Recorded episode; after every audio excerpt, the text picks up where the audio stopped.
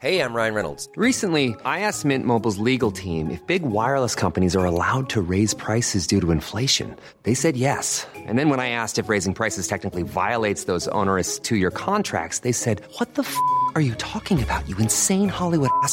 So to recap, we're cutting the price of Mint Unlimited from $30 a month to just $15 a month. Give it a try at mintmobile.com slash switch. $45 upfront for three months plus taxes and fees. Promo rate for new customers for limited time. Unlimited more than 40 gigabytes per month. Slows. Full terms at mintmobile.com. Planning for your next trip? Elevate your travel style with Quince. Quince has all the jet-setting essentials you'll want for your next getaway, like European linen, premium luggage options, buttery soft Italian leather bags, and so much more. And it's all priced at 50 to 80% less than similar brands. Plus, Quince only works with factories that use safe and ethical manufacturing practices. Pack your bags with high-quality essentials you'll be wearing for vacations to come with Quince. Go to quince.com slash trip for free shipping and 365-day returns. This is Paige, the co-host of Giggly Squad, and I want to tell you about a company that I've been loving, Olive June. Olive and June gives you everything that you need for a salon quality manicure in one box. And if you break it down, it really comes out to $2 a manicure, which is absolutely insane. It's also so easy to get salon worthy nails at home with Olive and June. The difference between how your nails used to look when you did them yourself and now with the Manny system is a complete game changer. The best thing about Olive and June too is it's a quick dry. Dries in about one minute, lasts for five days, and full coverage in up to one to two coats. Visit oliveandjune.com slash perfectmanny20 for 20% off your first system. That's oliveandjune.com slash perfectmanny20 for 20% off your first system system.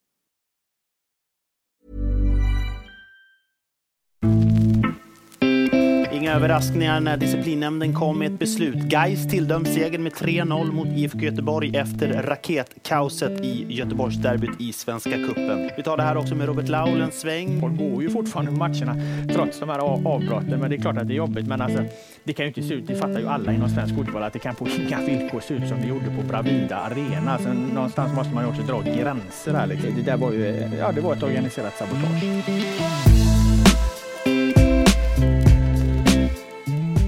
Efter 20 år på Aftonbladet valde Robert Laul 2021 att ta klivet över till Göteborgs-Posten. Där har han sedan dess följt Göteborgsfotbollen på nära håll, både på och utanför planen. Vilket gett upphov till en hel del debatt. När han gästar podden berättar han bland annat om vikten av att stå upp i debatten kring klimatet på svenska fotbollsläktar och de kraftfulla reaktioner som han mötts av på inte minst sociala medier. Jag tror att träffar du samma personer, fotbollsmänniskor på, eh, på gatan och snackar fotboll med dem så är det inte samma tonläge. Jag tror att man måste ha med sig det där att, att alltså man, man får inte dra för stora växlar av hur fan det låter på sociala medier.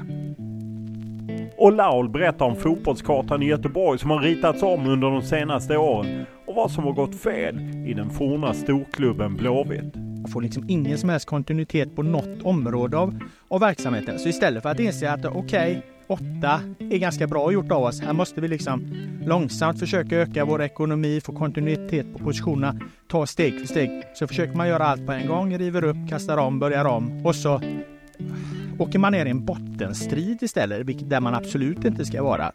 Och så talar vi även om det granskande arbetet kring matchfixning som förbundet anser sig ha fått bukt med. En bild som inte delas av Laul. Eh, det jag fick fram när jag tittade på det här var väl snarare att det finns eh, eh, ganska goda argument också för att, att matchfixningen på ett annat sätt går under radarn nu. Att, att jag menar, kriminella aktörer som ägnar sig åt matchfixning märker ju att satsar vi för mycket pengar på de här liksom välbevakade spelbolagen då, då, då, då blir det ett jävla liv kring det. Eh, och, och man hittar då istället andra eh, eh, metoder. Podden är naturligtvis mer än så här. Vi pratar om den ansträngda ekonomin i mediebranschen och hur det bland annat gjort att GP prioriterat ner landslagsbevakningen. Och vi kommer in på att de traditionella medierna utmanas, inte minst på poddområdet. En utveckling som Laul välkomnar. Dessutom talar Laul om sin nya reporterroll och säger att den inte hänger ihop med relationen till de lokala klubbarna. Men i vanlig ordning inleder vi podden med en faktaruta.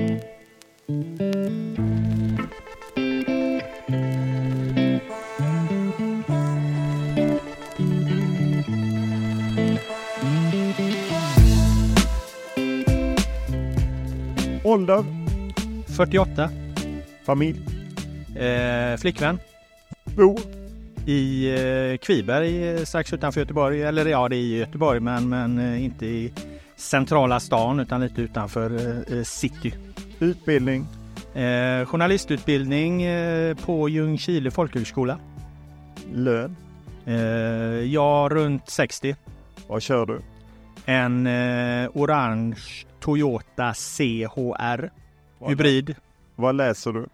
Eh, just nu en bok om Gunnar Walls senaste bok om Palmemordet. Eh, jag lyssnar dock på den eftersom jag gått över till, till ljudböcker. 30 timmar lång. Det måste motsvara 1200 boksidor. Det är ett, ett otroligt livsverk han har gjort, Gunnar Wall. Där han har sammanfattat allt han vet om, om Palmemordet och det, det är en hel del. Vad tittar du på? Eh, ja, allting som Christopher Nolan gör eh, tittar jag på ofta och uppskattar eh, väldigt mycket. Oppenheimer hoppas jag sopar rent på Oscarsgalan här framme i mars. Vad lyssnar du på? Eh, Lasse Winnerbäcks senaste platta tycker jag var otrolig. Där lyfte han en nivå till i sitt eh, musikskapande när han fick lite hjälp av Jocke Berg också. Vad spelar du på? Eh, eh, betting menar du? Eller vad spelar på instrument eller vad? Det kan ju vara allt. Du kan ju spela på en Playstation. Jaha, kan, sånt menar du? Ja, Ja, nej, nej. Det, du kan ju spela på hästar, Playstation. Ja. Nej, jag, jag spelar varken Playstation, eh, bettar särskilt mycket eller spelar något instrument. Så att eh, eh, det vet du fan. Jag spelar inte så mycket. Vem var din favoritspelare när du växte upp? Eh, det var eh, två. Eh, internationellt var det en brasilianare som heter Sicko. Han har blivit gammal nu men han var otrolig i VM 82. Eh, och eh, på hemmaplan var det Torbjörn Nilsson, IFK Göteborgs eh, legendariska spelare som, som ledde Blåvitt till stordåd på 80-talet. Vilket är ditt favoritlag och varför? Eh, jag har tre favoritlag. Det är eh, Brasilien, landslag, eh, Jonsere på den lägre nivån och Blåvitt i, i, i allsvenskan. Jag har följt med mig sedan jag var väldigt liten på på 80-talet, Jonsered är min moderklubb som jag själv spelade i, i Brassarnas VM 82, gjorde outplånliga intryck och eh, IFK Göteborg är jag uppväxt med. Farsan tog med mig på matcherna så att sånt, eh, sånt tappar man inte. Vilken är den största merit du har som fotbollsspelare? Ja, det var väl inte lika märkvärdigt. Jag kom till eh, Superettan, spelade där med Ljungskile i eh, tre säsonger var det väl. Eh, jag var en match från att möta Zlatan Ibrahimovic, eh, eh, men hade fått jobb på Slits uppe i Stockholm eftersom min journalistutbildning precis var klar. Så att eh, dåvarande tränare Janne Jönsson ville att jag skulle komma, komma och göra den matchen fast jag hade flyttat till Stockholm. Men jag tänkte att vad fan, möta Malmö FF är väl inte så märkvärdigt. Och Zlatan var inte så stor på den tiden. Så jag tackade nej för att jag var tvungen att åka och göra ett reportage med raggarkungen Eddie Meduza istället. Så att jag valde Eddie Meduza före eh, Zlatan. Det ångrar jag idag kan jag säga. Vilken regel hade du velat ändra på i fotboll? Ja, det skrev jag en krönika om för ett tag sedan. Eh, med alla dessa ökade antal matcher till höger och vänster, eh, damfotbollens eh, eh, explosionsartade utveckling, eh, så tycker jag faktiskt att man ska korta speltiden. Eh, jag tycker jag ser ingen anledning till att det måste vara 2 gånger 45 minuter eh, längre, särskilt som att de här 2 gånger 45 blir allt längre med tillägg och så vidare. Så jag tycker man ska gå ner till 2 gånger 30 Det blir en fin, en fin eh, och jämn eh, siffra där på en timmes matchtid. Eh, sen effektiv eller inte, det, det, det, det, det kan man diskutera vidare. Eh, men, men just, att, eh, just att minska speltiden, det, det tycker jag man ska göra. Gå ner på 2 gånger 30 minuter. Vilken klassar du som den största upplevelse du har haft i fotbollssammanhang? Eh, Fotbolls-VM 2014 i Brasilien. Jobbade på Aftonbladet då, Sportbladet och följde brassarnas eh, eh, resa där i sex veckor eh, ända tills de skickades ur turneringen med, med buller och bång och dunder och brak. Eh, 7-1 förlust mot, mot Tyskland där. Det var, det var smärtsamt eftersom jag som sagt eh, det är mitt favoritlag också som jag bevakar då. Men det var en otrolig upplevelse att följa Brasilien i Brasilien under det, detta liksom kaotiska fotbolls-VM som innehöll det mesta. Vid vilka tillfällen ljuger du? När jag, när jag skyddar källor. Vilken är din favoritfilm? Eh, eh, Interstellar, eh, Dark Knight-trilogin och Oppenheimer, alla av Christopher Nolan. Om vi tar bort idrott och hälsa, vad var du bäst på i skolan? Eh, ja, var nog bäst på svenska och skriva uppsatser och, och den typen av, av, av grejer. Vilket köp ångrar du? Ja du, det var en bra fråga. Ångra köp? Jag ångrar nog inte så många köp faktiskt. Jag är ganska eh, ekonomisk. Jag försöker tänka mig när jag svarar här nu om det är, om det är något, något köp jag ångrar eh, eh, väldigt mycket. Men eh, eh, eh jag köpte en Ford Mustang en gång och eh, bilen då och Eh, köpte då den eh, mindre motorvarianten på 320 hästar. Eh, det var ingen riktig Mustang. En riktig Mustang skulle vara med, med, med, med V6 och, och, och ja, men en, en 450 hästar i alla fall. Så att jag fick köpa en till Mustang. Så jag fick sälja den här första Mustangen och köpa en till Mustang. Så jag fick en riktig eh, Mustang. Så att det kan jag väl ångra lite att jag inte gick på den, den, den tyngre varianten direkt. När var du riktigt lycklig senast?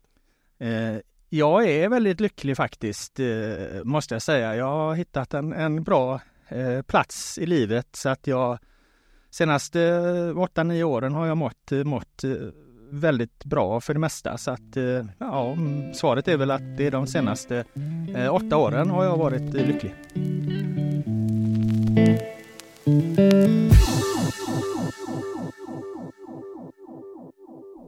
Vi sitter ju på Göteborgs-Posten. Eh, det står en svensk säsong som är på gång med tre lag på här sidan med Gais upp och så är det ju Häcken på damsidan som ju är starka med spel i Europa som fortsatt eh, väntar ju.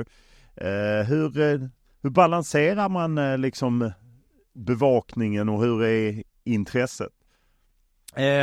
Jag har precis gjort en liten riktningsförändring eller vi har gjort en liten omorganisering på Göteborgs-Posten här på sportredaktionen.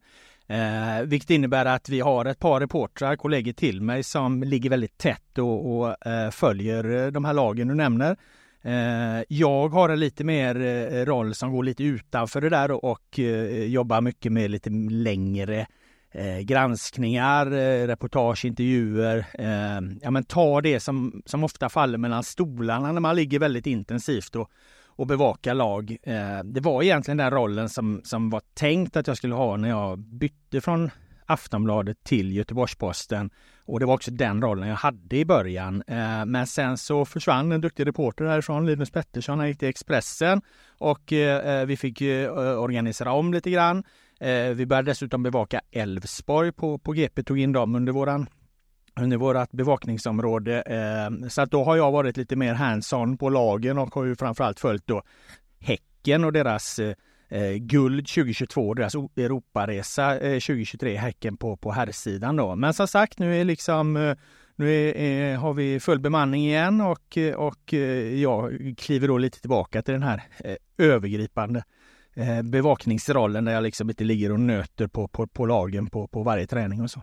Hey, har det någonting, det är ju ingen hemlighet att det har skavt mellan dig och framförallt IFK Göteborg eh, minst sagt. Eh, och eh, hur mycket spelar det roll att du backar tillbaka? Eh, ingenting skulle jag säga. Min relation med IFK Göteborg, om du pratar IFK Göteborgs ledning och personer och spelare och så här, den är alldeles utmärkt. Jag har liksom inga inga eh, bekymmer med, med, med någon där. Och, och, i alla fall vad de har sagt till mig så, så har de inga bekymmer eh, eh med mig utan eh, jag antar att de kan hantera att, att eh, den här då, vad får man kalla det, sämsta perioden i IFK Göteborgs moderna historia 2017 till 2023 att, att de har fått rimlig och, och rättmätig kritik för de prestationer som de har gjort på planen sett till liksom den ekonomi de ändå har att leverera för. Så att utifrån klubbens perspektiv och utifrån tidningens perspektiv så har det ingenting. Däremot så, så en del eh, så kallade engagerade supportrar har väl säkert sina synpunkter på, på vad, jag, vad jag liksom skriver och tycker och tänker. Men om vi tar det när du skrev om att eh, IFK Göteborg vill ha annan nätfärg för de ska spela på Bravida Arena så vet jag ju att eh,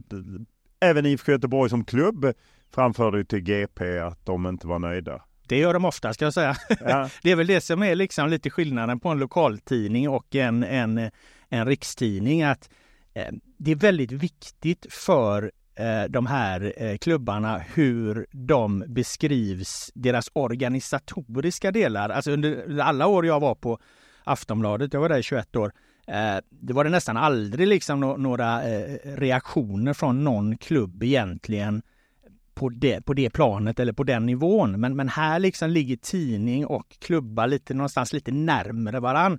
Så att eh, eh, där kan det absolut bli den typen av reaktioner som du nämner och det blev den eh, reaktionen eh, du nämner att, att IFK hade synpunkter på, på, på att jag raljerade över målnäten. Eh, jag tycker förstås att det, det var lite eh, larvigt men jag skulle vilja säga att det, det handlade mindre om Robert Laul och mer om något slags eh, Eh, ja men så är det liksom. Alltså, nu, nu hade vi en, en grej i tidningen idag när vi sitter här där, där eh, en kollega till mig, Fredrik Janlind, har skrivit om Eman Markovic situation och vi har rubriken att, att Markovic är petad och utfryst. Jag vet inte, men det skulle inte förvåna mig om IFK Göteborg har synpunkter även på den rapporteringen trots att det då är en kollega till mig som gör den. Eh, men om man ser det här och jag menar du har ju använt lite eh, topp tre smeknamn och liknande på Håkan Mild och så. Att, eh, hur har det landat?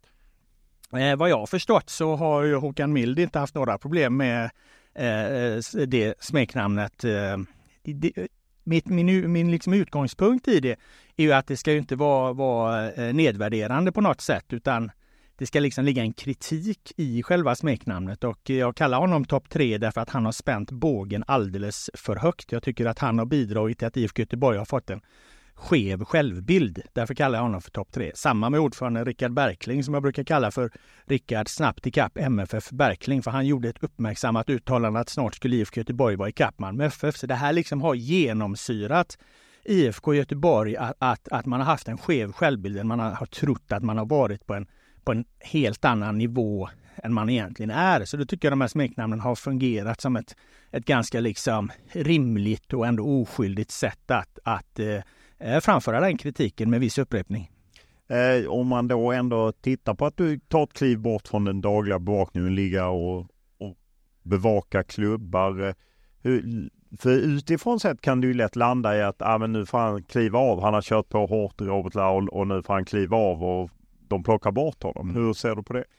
men det, jag tror inte att det, blir, det blir så därför att jag gör ju, alltså jag kommer ju fortfarande att bevaka dem. Det är bara det att jag, jag jag bevakar inte det, det där liksom, jag ligger inte så himla tätt på dem som jag gjorde med Häcken här nu under, under slutet av 2022 och 2023. Men återigen, den, det som är på tal när vi spelar in den här podden, den här Eman Markovic situationen. Jag sitter just nu och filar på en, liksom en analys, en nyhetsperspektiv att ge kring den. Så att jag ger ju mig in i den typen av diskussioner och debatter runt de här, här klubbarna. Även om jag liksom inte sitter i bilen bredvid Marcus Vulkan när han liksom jagar nyförvärv till, till föreningen.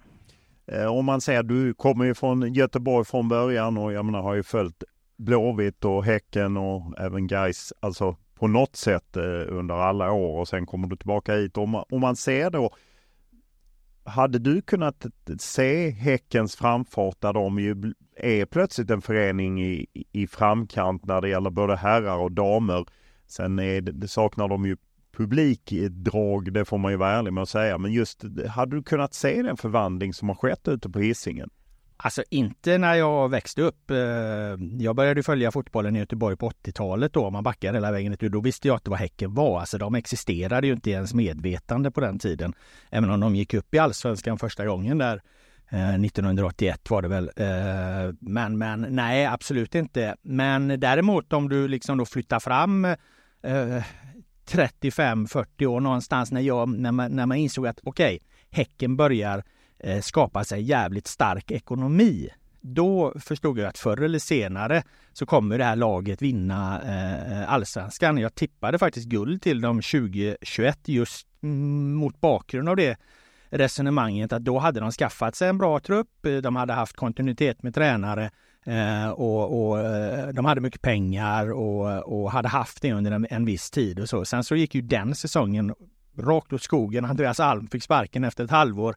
Eh, eller han fick i alla fall lämna och eh, in kom Per-Mattias Högmo och sen så skruvade de till pusselbitarna och så vann de året efter istället. Men, men det är väl egentligen svaret på, på din fråga att från början så, så blir det oerhört svårt att förstå hur en sån här kvartersklubb som det var från början ska, ska kunna få sådana framgångar. Men, men sen när de börjar få in pengarna, eh, då, då tycker jag inte det är så, så konstigt längre. Det kan jämföras med, med, med Utsikten här idag. De är ju en liten kvartersklubb här idag utan några resurser egentligen. Eh, men vad fan vet du hur det ser ut om 40 år? Eh, om du ser på Häcken så kan man ju peka också om man tittar på Blåvitt att de har haft problem med ja, men omsättning på ledarsidan. Ser man på Häcken så har man ju klarat av det. Jag menar Sonny Karlsson ersätts av Martin Eriksson som gör det väldigt bra. Marcus Judin kommer in. Vi har sett Åke Nilsson liksom försvinna. Det, det, nu är det Billström.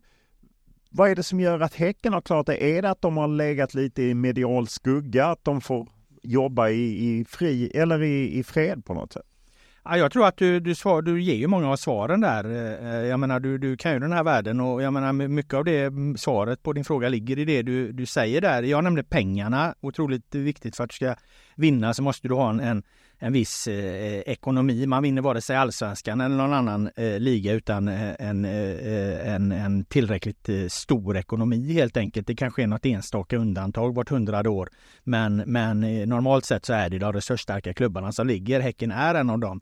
Det Häcken också har haft det är ju att de har fått in skickliga människor på de ledande eh, positionerna och det är ju det näst viktigaste. Det är ju det, det, det absolut Eh, viktigaste efter då att du har en tillräckligt bra ekonomi, det är att du har kompetent folk på positionerna som får tid att arbeta. Och det har ju, det har ju Häcken haft. Och när de har då byter på grund av ålder eller andra orsaker så skolar man in på ett ganska eh, smart sätt. Martin Eriksson gick bredvid Sonny Karlsson länge. Det är ju, det är ju, mall, det är ju föredömligt liksom. Det är precis så, så, så man ska jobba. Marcus Jordin fick, fick liksom lära av, av, av Dennis och och, ehm, och, och, så vidare och så vidare och så vidare. Så, att, så att jag tror att det är den kombinationen. Det är pengarna, skickligt folk, eh, kontinuitet på många olika ledande positioner. Sen har du allt det där, då är det inte lika viktigt att, att ha Eh, eh, kontinuitet på tränarsidan hela tiden. För då har du kontinuiteten i klubben istället. Det ser man ju på Malmö FF. De har kontinuitet på, i klubben men de byter tränare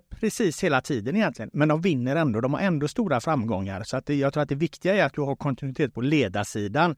Sen kan man då skifta tränare oftare. Och svaret på varför Häcken har kunnat göra det där. Ja, alltså det ligger ju givetvis något i det du säger också där att det, de, de, de klarar ju liksom ett år eller två utan att, att det blir sånt jävla tryck på verksamheten när det går dåligt. Det, det blir väsensskilt vilket tryck det blir mot, mot IFK Göteborg eller ja, till och med Gais när, när, när det inte levereras. Eh, och, och den, den, det, det slipper ju Häcken och jag menar det är en, en, det är en, en glädje och en förbannelse för att det, det är också kul att det är ett sånt tryck som det är runt Blåvitt och Gais men det är ju menar jag någonstans också destruktivt för, för verksamheten ur ett framgångsperspektiv.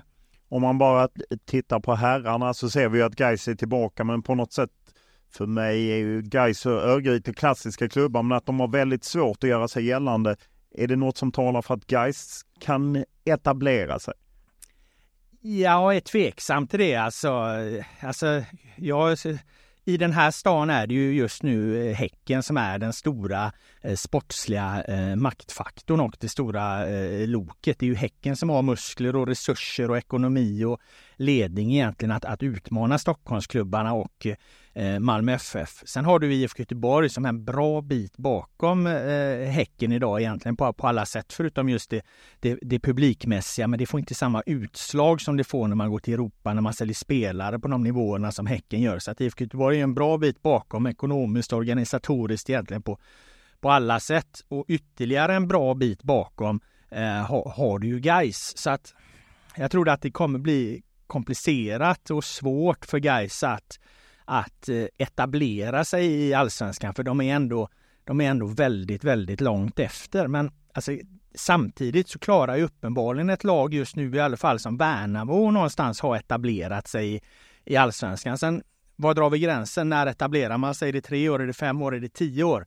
Eh, möjligheterna finns. Det visar ändå exemplet Värnamo, men, men bara för att Gais har gått upp i allsvenskan nu så, så, så, säger det egentligen inte alls särskilt mycket om, om, om de kommer vara kvar där om, om tre, fyra år. Vad talar för Örgryte att komma tillbaka? Eh, jag, kan, eh, jag kan nog inte se eh, någonting egentligen. De, de har ju ingenting, eh, tyvärr. Och det är tragiskt att säga, för jag menar det där eh, gamla 80-talet som jag refererar till, då, då vann ju de SM-guld 85 och, och, och var ju Blåvitts stora sportsliga rival på den tiden här i stan. Eh, de har ju de har ingen publik, de har liksom en organisation som, som rivs upp och kastas om hela tiden, de har inga pengar. De har liksom, mig vetligen i vad jag kunnat bedöma, ingen, ingen särskild ungdoms eh, talang, bra framgångsrik talangproduktion på något sätt. Eh, man har haft ett antal starka finansiärer som har skjutit in pengar genom åren, men, men, men på de nivåerna du måste upp nu, eh, ens för liksom att gå upp i, i superettan, så, så gör inte det så jävla stor skillnad. Så att det, det, det ser ganska mörkt ut för, för, eh, eh för, för ÖIS, eh, är jag rädd. Om vi då fokuserar på Blåvitt, vad är det som har gått snett för Blåvitt att de, jag menar de har ju egentligen haft ett ett 2000-tal med ett SM-guld, några cuptitlar, men rätt mörkt på något sätt senaste eh, 10-15 åren om man är lite elak efter det SM-guldet. Vad, vad är din analys? Alltså min analys är så här att IFK Göteborg var ju bra med i toppen av svensk fotboll 2013, 14, 15, 16 egentligen. Sen kommer ju brytpunkten där och eh, jag tycker att den sammanfaller med att eh, du har ett Malmö FF som går till Champions League några år tidigare där Eh, 2013 och skaffa sig en, en, en unik och en dominant position i, i svensk fotboll eh, kommer man ju se över tid då när man, när man, när man följer det. Eh, samtidigt så när Malmö gör det så, så du kommer ihåg hela den här debatten om bra för svensk fotboll och så är det här bra eller dåligt, vad kommer hända? Ja, men det pressar ju någonstans Stockholmsklubbarna eh, som har grundläggande förutsättningar egentligen att vara mycket bättre än de har varit eh, alltid historiskt. Eh, men de börjar ju liksom få en, en annan sorts eh, stabilitet i sina organisationer. Så att de börjar ju också ta kliv där ekonomiskt framför allt. Eh, de börjar sälja spelare, de drar in mycket pengar på publiken, sponsorerna. Eh, allt det där växer i förhållande till IFK Göteborg som inte hänger liksom med i den här ekonomiska utvecklingen åren runt eh, 2016. Eh, 20, det pågår väl egentligen 2015, 2016. Vad Blåvitt gör är att man satsar ju extremt mycket ekonomiskt på att man ska nå en Europa League-plats eh, eh, 2016 när man, man kvalar där. Och man är ju inte jättelångt borta egentligen sett, sett till matchen. Man förlorar mot Karabach här eh, Eh, eh, i, ett, i ett kval då och, och, då blir det istället en ekonomisk uppförsbacke som kommer på det samtidigt som du har Stockholmslag som, som eh, är på, på frammarsch. Du har liksom Bayern som är tillbaka i allsvenskan och gör sin otroliga publikresa. Du har AIK som ändå säljer Alexander Isak, vinner allsvenskan 2018. Du har Djurgården som överraskande vinner 2019. Du har Malmö som hela tiden här kvalificerar sig för Europaspel, bygger på sin eh, ekonomi. Och även om det sen liksom har svajat i Stockholmsklubbarna och, och, jag vet att tittar man på dem så kan man väl någonstans tycka att där är det hela havet stormar. AIK hade ett dåligt år. Men de liksom de arbetar sig ändå upp på en helt annan ekonomisk eh, eh, eh nivå än vad, än vad IFK Göteborg gör. Eh, delvis tack vare deras arenor också. De kan ta in eh, mer och större publik och kapitalisera mer på publiken på, på Tele2 och, och, och Friends och så här. Och där halkar IFK Göteborg efter. Eh, så att när IFK Göteborg slutar åtta i allsvenskan som de har gjort ett par av de här åren Eh, 2017 till 2023 eh, så menar jag att det ska inte ses som ett misslyckande utan det ska ses som ett eh, normaltillstånd. Det här är ungefär vad man kan begära av IFK Göteborg sett till konkurrensen. Visst, de kanske skulle haft en sjätte plats istället, men det är otroligt liten skillnad mellan sjätte och åttonde plats. Men det perspektivet eh, saknas någonstans bland bland de engagerade supportrarna och även i, i klubbledningen. Håkan Mild var inne på Rickard Bergling var inne på att man har sådana liksom överdrivna förväntningar så man liksom inte är nöjd med den här eh, åttonde platsen och då, då, då tar man till liksom, försöker man lösa den situationen genom att byta eh, personer på olika poster. Man, man får liksom ingen som helst kontinuitet på något område av, av verksamheten. Så istället för att inse att okej, okay, åtta är ganska bra gjort av oss. Här måste vi liksom långsamt försöka öka vår ekonomi, få kontinuitet på positionerna, ta steg för steg. Så försöker man göra allt på en gång, river upp, kastar om, börjar om och så åker man ner i en bottenstrid istället, vilket där man absolut inte ska vara. Så, så är väl min analys av det. Vad tror du Ola Larsson kan eh, tillföra som teknisk direktör? Eh, han har redan klivit in med samma perspektiv som jag själv egentligen när jag kom hem till, till, till stan här för eh, ett par år sedan. Då, då, då reagerade jag just på det här. Hur i helvete kan IFK Göteborg beskriva sig själva som ett topplag fortfarande? De är ju inte där på, på något sätt. De måste skruva ner sina förväntningar på verksamheten och vara realistiska och, och istället för att liksom lägga ett jävla ok och tryck på spelarna Eh, eh, försöka slå lite ur underläge och så. Det har Ola eh, Larsson den här våren gjort jävligt bra tycker jag. Han har sagt att IFK Göteborg måste förstå var vi befinner oss. Vi har varit liksom i bottenstrid tre av de fyra senaste åren. Det är där föreningen är idag. Eh, det har ingen annan IFK-ledare eh, sagt på, på, på evigheter. Eh, och det har blivit det dominerande perspektivet i, i, i föreningen. Eh, Håkan Mild säger ju inte ett ljud om målsättningar längre. Rickard Berkling säger, säger liksom eh, eh, ingenting. Adam Kalén, en av spelarna, han var ute där och sa att de, vad fan var det, att sitta på en femteplats. Då var ju Ola Larsson där och så eh, liksom, eh, tog han i örat och sa att så, så där offensiva ska vi inte vara i våra eh, utspel. Jag tror att det, det är, är, är rätt. Och jag tror att det hittills är hans eh, viktigaste insats för IFK Göteborg. För, eh, förhoppningsvis för Blåvitts skull så följs den av fler. Eh, vad talar för att man kan studsa tillbaka och bli den maktfaktor? Jag menar på 80-talet, 90-talet var man ju en dominant och, och jag menar men bara ett SM-guld på hela 2000-talet är ju rätt otroligt för klubben som har tagit näst mest SM-guld av alla. Eh, alltså ett, ett enskilt år är det klart att, att en klubb som IFK Göteborg kan sprattla till. Eh, när andra underpresterar. Det var ju lite det Häcken gjorde. Det, det får man ändå säga att när liksom Stockholmslagen inte fungerade riktigt. Djurgården var fullt upptagna med Europa. Malmö hade sitt sämsta, sin sämsta säsong på år och dag. Då stod alla stjärnor rätt i skyn för Häcken. Då hade de bröderna Gustavsson hemma. Då hade de Högmo som tränare. Då hade de fått jobba eh, ett tag och, och, och, då knep de det här guldet. Guldet ledde till ett Europakval. Europakvalet ledde till massa miljoner. Den ökade omsättningen le, le, ledde till högre eh, eh, spelarförsäljningar. De tillfället gör tjuven. De utnyttjade när det fanns en, en, en lucka. Då var de redo. Eh, någonstans handlar det om, om om för IFK Göteborg att precis på samma sätt att långsamt bygga, acceptera åttondeplatsen, acceptera sjätteplatsen och sen när det kanske blir när, när andra normalt sett starkare och bättre konkurrenter inte är på topp, då ska man få till det. Det är ju inget egentligen som går att styra. Det gäller bara att du är redo så många gånger som möjligt så att när tillfället uppstår, då kan du ta chansen. Och när du väl tar chansen, ja då kan ju det ge eh, följdeffekter som blir väldigt positiva. Ungefär som de jag beskrev i, i, i Häckens fall. Där. Eh, underskattar vi och glömmer vi bort eh, Elfsborg eh, som nu ingår i GPs bevakningsområde igen? För det ingick en gång i tiden när jag eh, jobbade här, men det var i slutet på 90-talet. Men glömmer vi bort dem lite som ändå blev tvåa och pressade Malmö och kanske överpresterar enligt dina ekonomiska mått? Ja, det gör de ju. Eh, jag tycker de eh, jag tycker att Elfsborg är en väldigt stabil toppklubb någonstans. Det är väl där i det, det kategorin jag placerar in dem. De, ehm, de, de kom in i det här berömda flowet i, i, i fjol. De fick lite mer än, än de eh, kanske egentligen förtjänade.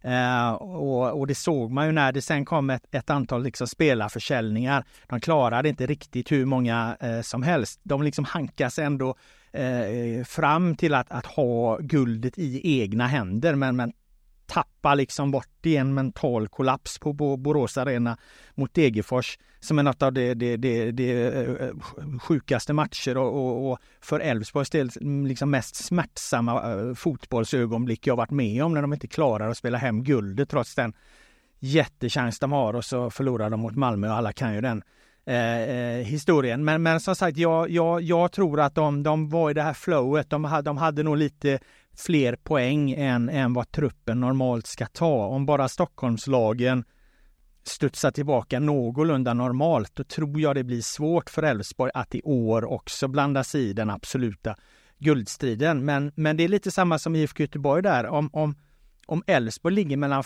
fyra och sexa i allsvenskan så är det otroligt bra gjort om en klubb med de förutsättningarna där de, de befinner sig. Kan de ligga där och, och, och lura i en fjärde till sjätte plats segmentet och sen när det går troll i det för andra lag, då är de där liksom och, och, och, och, och få träff. Eh, det är ju jättebra gjort av dem. Det ska ju hyllas och det ska ju inte ses som något misslyckande om de inte gör det varje år. Eh, det, det är väl det perspektivet jag har på, på, på eh, Elfsborg. På damsidan är det ju bara Häcken ännu så länge. De är ju å andra sidan väldigt starka, eh, inte minst i Europa, även om de hade en tung inhemsk säsong. Förlorade både cup och SM-guld till, till Hammarby. Det är väl de två giganterna, men det kommer ju lite andra. Vad talar för att Häcken får lite rejäl konkurrens i stan bara? Eh, ja, det alltså IFK Göteborg skulle ju i praktiken kunna kunna göra det för att ekonomin är ändå så förhållandevis liten i, i, eh, i damallsvenskan. Så att skulle IFK Göteborg säga att, att vi går in och, och gör en stor ekonomisk satsning över många år. Eh, alltså nu pratar jag om en, en, en, betydligt större ekonomisk satsning än, än vad de, de, har gjort. Då är det klart att de skulle kunna få upp ett, ett lag i, i, i allsvenskan och, och därigenom ge, ge Häcken eh, konkurrens. Men eh, men den, den ekonomiska satsningen skulle innebära att ja, då, då måste man lägga avsevärt mindre pengar på, på, på herrarna och herrarna har fram till nu då haft den här liksom eh, målsättningen att de ska eh, slåss om guld och Europaplatser och, och så vidare. Nu har man ändrat den målsättningen och insett sin, sin plats i näringskedjan eh, eh, på ett annat sätt. Men sam, det sammanföljer med att damerna inte, inte gick upp i fjol. Alltså de, de miss, missar ju att ta Eh, Eh, nästa kliv då i sin resa i tabellsystemet. Så att eh, alltså grejen är väl att, att, eh, att Häcken har här genom det sättet de skaffade sig en allsvensk plats på. De har, de har skaffat sig ett försprång som jag tror kommer ta väldigt, väldigt lång tid att, att hämta in, även om det skulle vara möjligt om, om IFK Göteborg vill, om man får med sig sponsorer på, den, på, på, på, på ett sådant projekt, att, att över tid gå in med, vad ska vi dra till med, 50 miljoner på, på fem år eller någonting, då, då skulle man nog kunna börja närma sig. Närma sig. Men, men det, det krävs alltså så rejäl jävla satsning. Kopparberg var ju lite på väg till IFK Göteborg men eh, det blev ju lite nej från klubbens supportrar. Det är lite samma som i Malmö FF som ville ta över en klubb i Malmö. Eh, men eh, där det ju istället blir att man bygger från grunden är det bara Häcken som kommer undan med en sån grej eftersom de inte har så mycket supportrar? Jag vet att det var lite protester. Mm. Eh, ja, det, det, det, det, är det väl. Alltså, men, men samtidigt, alltså, jag undrar, det börjar ju luckras upp lite det här nu. Alltså kolla nu på, på Hammarby, de har länge haft på herrsidan, pratar nu då eh, eh sitt liksom eh, eh division 1-projekt här. Eh, HTFF? Ja precis, ja de här de tog över där. Ja Frej, ja, ja, exakt. som är HTFF ja. nu. IFK Göteborg gör något liknande nu med Frölunda där de, där de kliver in liksom och sätter folk i styrelsen och tillsätter tränare och ska ha spelare i i, i, i Frölunda. Eh, AIK är väl på, på gång med någonting. Så att det börjar väl, li, alltså det där är ju, det där tangerar ju egentligen samma sak. Så att eh, man kan väl säga att Häcken, häcken på många sätt var, var föregångare genom att och, eh, eh, bryta det där och, och, och, gå in helt enkelt och, och ta över en klubb och, och skaffa sig en, en, en plats i seriesystemet eh, så högt upp på ett, på ett liksom eh, icke, normalt sett icke accepterat eh, sätt bland de, de starka supporterkrafterna. Men, men som sagt, det börjar luckras upp eh, lite det där nu och jag menar Idag är det ju, hör man ju väldigt sällan några diskussioner om, om, om att Häcken är något annat, alltså Häcken dam och att Häcken dam är något annat än Häcken. Det är ju liksom spridda röster på, på, på sociala medier som kan invända, invända mot det. Men alltså i den no, no, no, normala liksom diskussionsfåran så pratar man ju aldrig eh, aldrig om det här. Men det är väl riktigt så att det hade varit mycket svårare och kanske omöjligt för någon av, av, av, de, av storklubbarna att göra likadant. Så är det väl. Eh, hur eh, tror du Bertil Kristiansson som eh, både du och jag minns som var Mr Frölunda, han gick bort för sju år sedan, var ju en oerhörd profil. Hur tror du han hade reagerat kring det här Blåvitt? ja vad är det man säger, han, hade, han roterar väl i sin grav, så det är väl reaktionen. Om vi går till att du skiftade från Aftonbladet till Göteborgsposten på något sätt, från nationellt till regional, lokalt eh, 2021. Eh, hur resonerade du när du tog klivet? Um det var lite olika saker. Först och främst så skulle jag flytta till Göteborg. Det, det var liksom eh, ursprunget. Jag är härifrån Göteborg, det har vi nämnt tidigare och jag Eh, skulle flytta hem. Tanken var att jag skulle eh, jobba vidare för Aftonbladet och köra 50% eh, sport och 50 så att säga vanliga nyheter. Det var någon form av liksom Göteborgskorre då, ligga, men ligga kvar på min eh, fasta tjänst på bladet. Men, men att eh, som sagt eh, följa Göteborgsfotbollen, Göteborgsidrotten men även vanliga nyheter då så att säga stationerad och baserad i, i, i Göteborg eftersom jag ville flytta hem.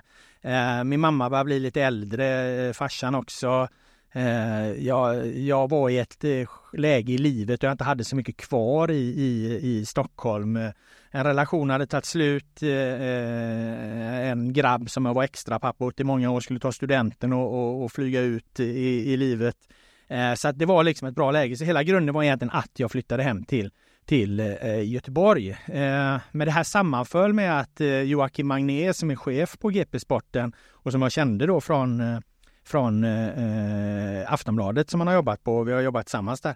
Eh, hade, ja, han hade tagit över GP-sporten helt enkelt. Eh, vi började diskutera och, och, och snacka och jag tänkte väl någonstans att vad fan alltså om jag ändå nu gör den här förändringen och flyttar hem till Göteborg, ska jag inte testa något nytt också? Jag har varit liksom på, på, på bladet i, i, i 20 år och gått i samma eh, korridorer där och, och sett hur Oshin Cantwell har blivit eh, allt mer gråhårig och, och, och, och så vidare och så vidare. Liksom.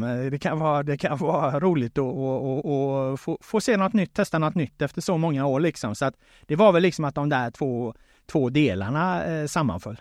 Hur skiljer sig det dagliga jobbet för dig när du är på Göteborgs-Posten med mindre bevakningsområde och liknande jämfört med Aftonbladet?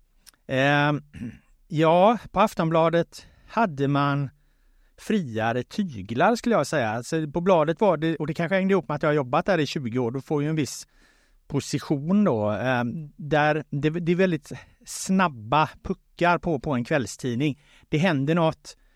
Får man inte tag på någon då drar man ur sig liksom en, en, en skarp krönika istället och, och dammar till den som man tycker behöver dammas på och så, så, så hanterar man det, det på det sättet. Man får alltid ut någonting eh, eh jävligt snabbt. Här på på GP-sporten är, är det mer liksom okej, okay, nu hände det. Hur tar vi oss an det? Och så försöker man liksom kanske göra något mer, mer eh, eh, genomarbetat, något längre, eh, breddar perspektivet på ett helt annat sätt. Och, och, inget av det här är ju bra eller dåligt eller bättre eller sämre, utan det är olika delar. Det är liksom, även om, även om kvällstidningar och morgontidningar inte är kvällstidningar och morgontidningar längre i förhållande till hur de kommer ut i pappersform Eh, Eh, så lever ju liksom kulturen kvar på, på vissa sätt eh, tycker jag nog. Och det är ju mer liksom det är ju mer breaking-tryck på en kvällstidning. Det är lite mer eftertänksamt och tillbakalutat på, på en morgontidning. Och, och, och så är det också när man jämför GP-sporten och eh, eh, Aftonbladet. Man märker de här skillnaderna rätt tydligt. Och det passar ju, tycker jag, mig väldigt bra där jag befinner mig i livet. Jag är nästan 50 år snart. Jag har varit länge i kvällstidningsmiljön i Aftonbladet miljön med, med, med, med det här snabba, hårda, raka. Eh, det hade varit tvärtom, att jag liksom hade börjat på GP när jag var väldigt ung och sen kommit till Aftonbladet. Det hade nog inte varit lika bra. Jag, jag, tycker att det följer liksom min det följer min ålderskurva och allmänna mentala tillstånd i livet ganska bra med, med att vara på en, på en så kallad morgontidning idag. Jag var ju på GP som jag nämnde tidigare i slutet på 90-talet. Då var det ju en tidning med oerhörda resurser. Det hus vi sitter i nu, då hade de ju i princip hela huset. Eh, nu är det ju liksom rätt lite kvar av det. Hur, hur är, upplever du med de tajtare resurserna och de förutsättningarna för att göra journalistik? Eh, vi hade, det var en kraftig tillbakagång här i höstas när det kom ett eh, stort varsel. Eh, slutade väl med att det försvann någonstans runt eh, 100 tjänster, men då talar jag Stampen, då talar jag liksom om, om tidningar eh, i hela Västsverige. Eh, och inte bara på, på, eh, på GP då, inte bara journalisttjänster heller utan även eh, annonssäljare och så här. Ehm, och, och, det är klart att det var ju ett jävla bakslag mot vad, vad, vad, man sa när jag började här för att då var ju allting guld och gröna skogar så att det var ju lite förvånande att det helt plötsligt kom ett två, vad blev det, två år senare, två och ett halvt år senare kom ett, kom ett stort varsel och att, att ekonomin var ansträngd och, och, och så. Men ja, nu har man gjort det här. Eh, det har kostat oss på sporten eh, det kostade inga fasta tjänster men det kostade däremot två eh, tjänster som vi, vi liksom hade, hade vikarier och så här på tidigare så att vi har ju få, på sätt och vis fått skära ner och organisera om. Eh, eh så, och, och, det är klart att någonstans så, så så märks ju det av, eh, eller kommer märkas av. Vi har ju valt att lösa det genom att de har skurit bort lite redaktörer och, och chefen har gått in och fått ta ett mer liksom operativt ansvar för den dagliga verksamheten. Så vi kan ju ligga kvar med tre fotbollsreportrar som ligger tätt på lagen, som hänger på Kamratgården och på, på GPA och på, på Gaisgården och, och, och, och, så vidare. Och så jag som lite övergripande gör, gör, gör fotbollen. Och vi kan också ha två två hockeyreportrar och vi kan ha ett par som, som gör övriga idrotter då. Så att det, det vi har, har valt att hantera den här liksom ned, bemanningsnedgången som ändå har varit, det, det har ju varit genom att, att redaktörerna har försvunnit och Eh, vi får väl se hur det funkar. Det, det, det, är så det är nu. Det är det som är svaret på, på din fråga. Vi har hittills inte tappat eh, fotarbetet, det journalistiska, men däremot så har vi tappat på, på redaktörssidan. Det, det, du vet, man ska, det, det här, det här, de här delarna träffar ju läsarna inte på så ofta, men det är ju allt det här bollandet med rubriker och bilder och utgörning och, och gå igenom texter och, och, och vässa och, och så vidare. Den delen har vi tappat. Jag vet inte hur det kommer påverka oss. Eh, och eh, när jag jobbade här så fanns det ju en väldig styrka i bredden. Man hade eh, friidrott och tennis och ah, man var oerhört skickliga. Många jag menar, som var väldigt profilerade reportrar. Det, det finns ju inte riktigt på samma sätt idag. Hur, hur, är det bara fotboll och hockey som ska gälla för en lokaltidning för att det gäller att piska in prenumeranterna? Eh, det är ju det som är huvudmålet, de två sporterna. Så, så är det ju. Det, vi har ju liksom fyra personer som jobbar eh, nästan bara med fotboll. Vi har två som jobbar nästan bara med hockey. Och sen har vi då eh, ett antal reportrar som, som, som tar resten så att säga. Och, eh, och, och där det, de är liksom inte dedikerade till några olika idrotter utan det är ju mycket att plocka upp sådana här liksom kommunala idrottsfrågor för, för att det är ett jäkla stort intresse för om de det var om det var Lundby här nu för ett tag sedan som inte hade en omklädningsrum, fick byta om ute eller vad det var. Så, så, så den typen av saker när, när det liksom upp, uppstår eh, eh, viktiga, bra nyheter. Så det försöker vi, vi täcka. Men det är helt riktigt som du säger att, att, att andra sporter har fått stå tillbaka och kommer förmodligen få stå tillbaka fortsättningsvis för att, att, att, att, att eh, att, eh, att, eh, att fokusera mycket på de stora idrotterna. Det, det gäller även för, för GP. Då. Det har du gjort länge på kvällstidningen. De har ytterligare eh, ett ben där att de fokuserar något in i helvete på spel också och det är jag ju tacksam för. Att, att GP inte har något fokus alls på i princip på, på, på alltså bettingdelen då. Eh, om man ser till att eh, journalistik, om man vill klanka ner så pratar man ofta om klickjournalistik. Jag har alltid tyckt det varit konstigt klagande för det är klart att man vill att någon ska klicka för man vill ju att någon ska läsa det man eh, gör helt enkelt. Men hur mycket följer ni vad som läses och hur mycket styr det er bevakning? Där är det faktiskt en otrolig skillnad måste jag säga. För där kan jag jämföra Aftonbladet och, och Eh, eh GP. Och på Aftonbladet är det klart att det var ett otroligt eh, eh, tryck under alla år på läsningen, liksom att, att, att, att den ska vara så hög som möjligt. Det var väldigt viktigt för Aftonbladet att, att vara Sveriges eh, största tidning i, i, i det perspektivet, eh, sett i klick och så vidare. Eh, alltså på, på GP, det, där fungerar inte riktigt på det sättet. Alltså där, på, på Aftonbladet var det så här att du, du, kan, du kan liksom jobba med en grej i två månader och så kommer den ut på sajten och så flyger den inte, det vill säga att det blir inget klick på den.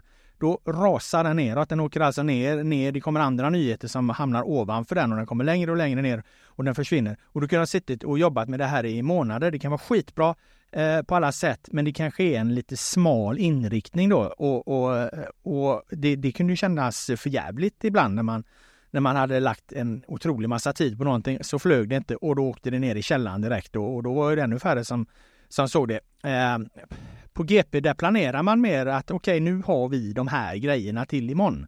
Eh, nu får de ligga här och då får de liksom ligga där egentligen vare sig de klickas jättemycket eller inte. Alltså eh, man styrs inte på, på samma sätt eh, av klicken som man gör på kvällstidningen. Och det beror ju helt enkelt på att nästan alla som läser GP eh, ska ju vara prenumeranter i någon mening. Så man tittar liksom inte på hur många som klickar utan man tittar på hur många som är inloggade och som läser i ett inloggat läge. Det är hela tiden det man försöker öka. Och det där inloggade läget, det ökar man egentligen inte så mycket genom att ha saker som klickas mycket utan det eh, att öka de inloggade läsarna. Det, de ökar när du, när du visar att du har gjort genomarbetade grejer som människor känner, ah fan det här var bra. Så att jag skulle vilja säga att GP fungerar mer som en, en prenumererad morgontidning även i den här digitala eh, nättiden än, än vad Aftonbladet gjorde. Och återigen, liksom det, det, är, det är liksom inga rätt eller fel eller, eller bra eller dåligt. Men just det där liksom att du kunnat gjort en jävligt genomarbetad sak och så klickas den inte. Det, det var, kunde vara jävligt frustrerande på, på Aftonbladet. Det händer inte på GP för att har vi bestämt oss för någonting att nu satsar vi där, då får det ligga, det ligga kvar. Även om det inte är en klickraket. Eh, om vi tittar på eh, kring sportjournalistiken, den tra traditionella mediers journalistik, så finns det ju en massa ja, men innehåll, supporterpoddar. Eh, jag menar svenska fans var ju en föraning vad som skulle komma. Nu är det mycket, mycket mer. Hur, hur ser du på den konkurrensen som ju på något sätt tar både läsare, lyssnare, annonspengar och allt annat och sätter eh, oss under tryck? Mm. Ja, ja, ja, där har jag en väldigt tydlig inställning faktiskt och jag, jag tycker att det är bra att det där finns och jag tycker att man ska någonstans eh, eh försöka separera det där ännu mer. Jag tycker inte att medier, dagstidningar, eh, vi då som är liksom journalister, att vi ska försöka göra för mycket av det contentmaterial som de här liksom supporterpoddarna, eh, supportersajterna och, eh, gör liksom. Utan låt oss fokusera på det journalistiska, på, på, på, på den bra journalistiken. Jag är övertygad om att det finns ett ett intresse eh, för att läsa mer fördjupad journalistik om hur till exempel övergångar går till, vilka agenter har varit inblandade, vilka pengar handlar det om, än att bara läsa det snabba eh, ryktet eh, som, som liksom tuttosvenskar skickar ut eh, och, och, allt vad de heter. Alltså, jag, tror att, jag, jag, tror att det finns möjligheter att, att, att göra båda. Däremot tror jag det blir problem för eh, journalistiken om vi ska försöka göra både och eh, i för hög utsträckning. Då kommer det varken bli eh, hackat eller malet. Låt eh, sportjournalistiken utvecklas i en riktning där vi, där vi verkligen jobbar med det journalistiska och låt liksom supporterpoddarna göra sitt liksom. Och så, och så, så får intressena bygga varandra. Eh, det, det, det, jag tror det är framtiden. Eh, och inte bara supportrar, jag menar att ser man globalt eller i varje fall internationellt eh, i vissa länder så är ju idrottarnas, eller de gamla idrottarnas poddar plötsligt. Jag menar Gary Lineker har ju flera poddar och han kör ju sin egen och vi har Neville och de kör sitt och i USA är det lika stort och här i Göteborg de giganterna Värmblom, Hisén, Bjärsmyr, Hunden, Katten, Glassen hur, hur ska man förhålla sig till det? Och, och, och, kan du garva lite åt att de ibland inte alltid velat ställa upp i media, men nu är de plötsligt eh, på hugget? ja, absolut. Eh, men, men det, det, det, det, är väl egentligen, det är väl egentligen, jag har väl egentligen samma inställning där. Liksom. Alltså, någonstans så bygger de väl ett intresse för produkten fotboll. Eh, men produkten fotbolls intresse bör inte byggas av journalister.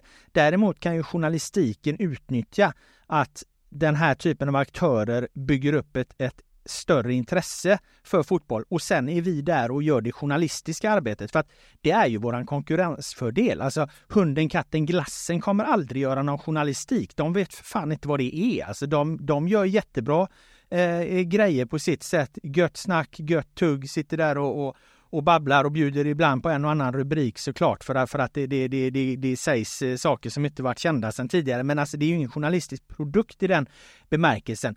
Eh, Hunden, katten, glassen kommer aldrig liksom avslöja det som Fotboll Stockholm gjorde om, om, om Universal, agentbolaget och, och, och de här bitarna.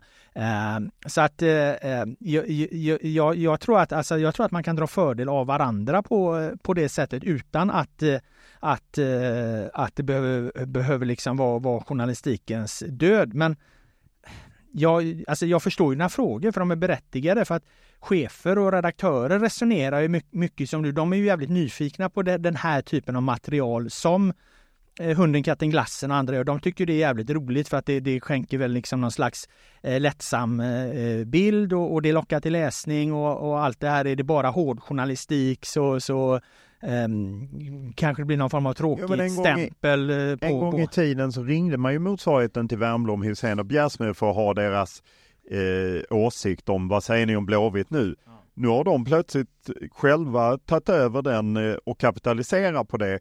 Så att jag menar den typen av journalistik har ju alltid gjorts, bara det att nu har man ju rundat de traditionella medierna. Ja, jo, så är det ju. Så är det ju. Och, och som sagt, i, till syvende och sist så blir det ju så blir det ju någonstans en ekonomisk fråga som jag tack och lov inte behöver förhålla mig till på samma sätt. Jag kan ju vara idealist och, och hålla brandtal för, för, för journalistiken eftersom som det är ju ändå det jag tyckt var roligt hela mitt liv egentligen. Eh, eh, men men alltså, jag förstår ju som jag sa varför du ställer frågorna för att det, någonstans så blir det ju en, e, ett, ett, ett, ekonomiskt. Om de här tar för stor del av kakan så är risken att, att det blir mindre del av kakan ö, ö, av annonspengar och liknande över till, till oss som jobbar med journalistiken. Men jag tror ändå någonstans att vägen framåt är att särskilja sig. Att utnyttja intresset som byggs upp och sen göra journalistik av det. För jag tror liksom att fotbollsläsarna, fotbollsintressenterna, fotbollskonsumenterna, de vill också ha den här journalistiken. De vill, även om de försvarar sin klubb eh, väldigt, väldigt långt, så när det verkligen sker det verkligen över, övertramp, är det någon liksom som roffar åt sig pengar och skor sig, och då, då, vill de att journalister ska dra fram den typen av, av, av eh, stories. Och den typen av stories kommer de här andra aktörerna aldrig göra. Du har ju varit med om det som man nästan kan kalla en guldålder eh, för svensk sportjournalistik om man sätter 2000 som ett märke så med Sportbladets lansering och Offside.com och Svenska fans och jag menar Sportbladet eh, är ju, var ju en skicklig produkt både eh, publicistiskt men också inte minst annonsmässigt med spelmarknad och sånt. Nu går det ju åt fel håll på många ställen. Vad, hur ser du svensk sportjournalistik framåt? Um Ja, eh, den är väl, den, alltså, du, eh, du kallar det för en guldålder där och, och det, det är det ju på så sätt att det har kunnat göras enorma satsningar. Eh, sen, är, sen vet det fan om, om, om man liksom ärligt kan säga att, att det är rimligt egentligen att, att eh, det ska vara sånt otroligt eh, eh tryck. Att, att, att så jäkla mycket grejer som vi gjorde på, på, på, på, ja, vad fan, på Sportbladet. Alltså, de, de skickade ju fyra pers till en, till en Champions League-match ett tag. Liksom. Alltså, det var ju mer exempel på att någonting var skevt åt andra hållet egentligen. Eh, sen är det klart att man uppskattar när man har sådana oerhörda resurser men, men någonstans tror jag man också får inse att så där, det där kan inte vara eh, för evigt. Det där kommer inte vara eh, för evigt. Alltså, det måste eh, normaliseras på no, no, något eh, sätt. Så jag, jag, jag, är inte riktigt lika pessimistisk som du är utifrån att, att, att, eh, att, att allting är på väg att gå åt helvete här i, i, i journalistiken kring idrott i allmänhet, fotboll i synnerhet. Jag tror väl någonstans snarare kanske att det är, det är en, en normalisering av, av branschen som kommer tvinga oss till att, att göra det som är absolut mest nödvändigt och där kommer det bli en strid mellan de som brinner för journalistik, de som brinner för silly nyheter eh, och mera lättsamma grejer. Eh, det, det, det, det, kommer vara en evig diskussion om vad som ska eh, prioriteras men den, den diskussionen leder väl förhoppningsvis fram till att man får en, liksom en att vässade organisationer som får, får, kommer få fortsätta jobba jävligt hårt men kanske inte med, med samma resurser. Just prioriteringar förr i tiden åkte ju Göteborgs-Posten med krönikör, eh, fotograf, reporter på herrlandslaget. Nu är det ganska ofta det inte är någon från vare sig Göteborgs-Posten eller annan stor regionaltidning, Sydsvenskan. Ja, men det, det, är rätt få på herrlandslaget. Jag vet att ni prioriterade bort VM för damer för att ni skulle följa Häckens Eh, Europasatsningar och så. Hur, hur ser du på att släppa landslaget rätt mycket som du bevakat eh, i perioder? Mm. Eh, jag gjorde en hel del eh, landslag här i första året på, på GP. Då var det ju fortfarande ganska hett. Då hade Sverige besegrat Spanien Eh, och, och, det fanns hopp om att, att nå Qatar-VM. Eh, sen gick ju det eh, kvalet åt helvete och sen gick nästa kval åt helvete och där någonstans har vi väl sett liksom att, att eh, trycket eh, från eh, våra läsare, intresset eh, relevansen snarare liksom kanske också i, i, för landslagsfotbollen har minskat. Det har inte känts lika eh, relevant att, eh, att åka till Azerbajdzjan när, man, när de kommer därifrån med, med en 3-0 förlust. Även om det, Fast är det inte just då det är relevant att vara där?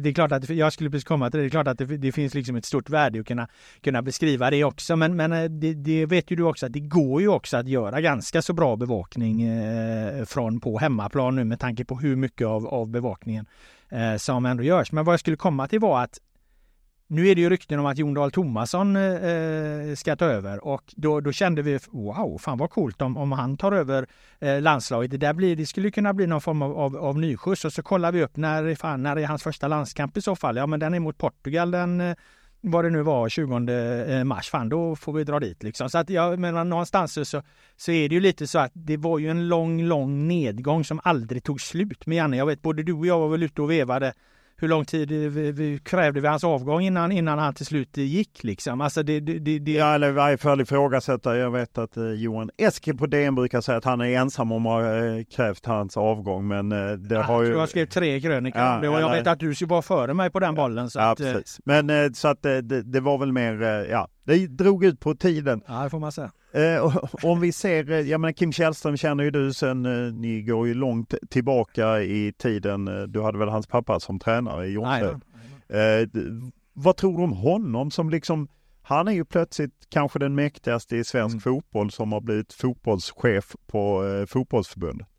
Att han har en, eh, ett, en, en, en koloss att vända, ett, en, en pendel att knuffa tillbaka som eh, eh kommer ta åratal alltså. Eh, jag tror att, att eh, där Sverige nu befinner sig med alla liksom parametrar som ändå pekar neråt för, för fotbollen i ett, ett konkurrensperspektiv eh, jämfört med andra nationer och så, så, så är det en jätteuppförsbacke. Det, det är så många olika delar av, av, av eh, fotbollen som behöver, eh, behöver liksom förändras, eh, förbättras eh, och sånt där. det, det, det, det tar ju tid. Eh, på samma sätt som det här liksom jag menar Fredrik Reinfeldt, ny ordförande för Svenska fotbollsförbundet, får, får mycket skit nu och han ska ju absolut ha skit för vad han gör, tar för beslut i dagsläget. Men han ska ju ha noll skit för var Sverige befinner sig fotbollsmässigt. För det är ju hans företrädare som har,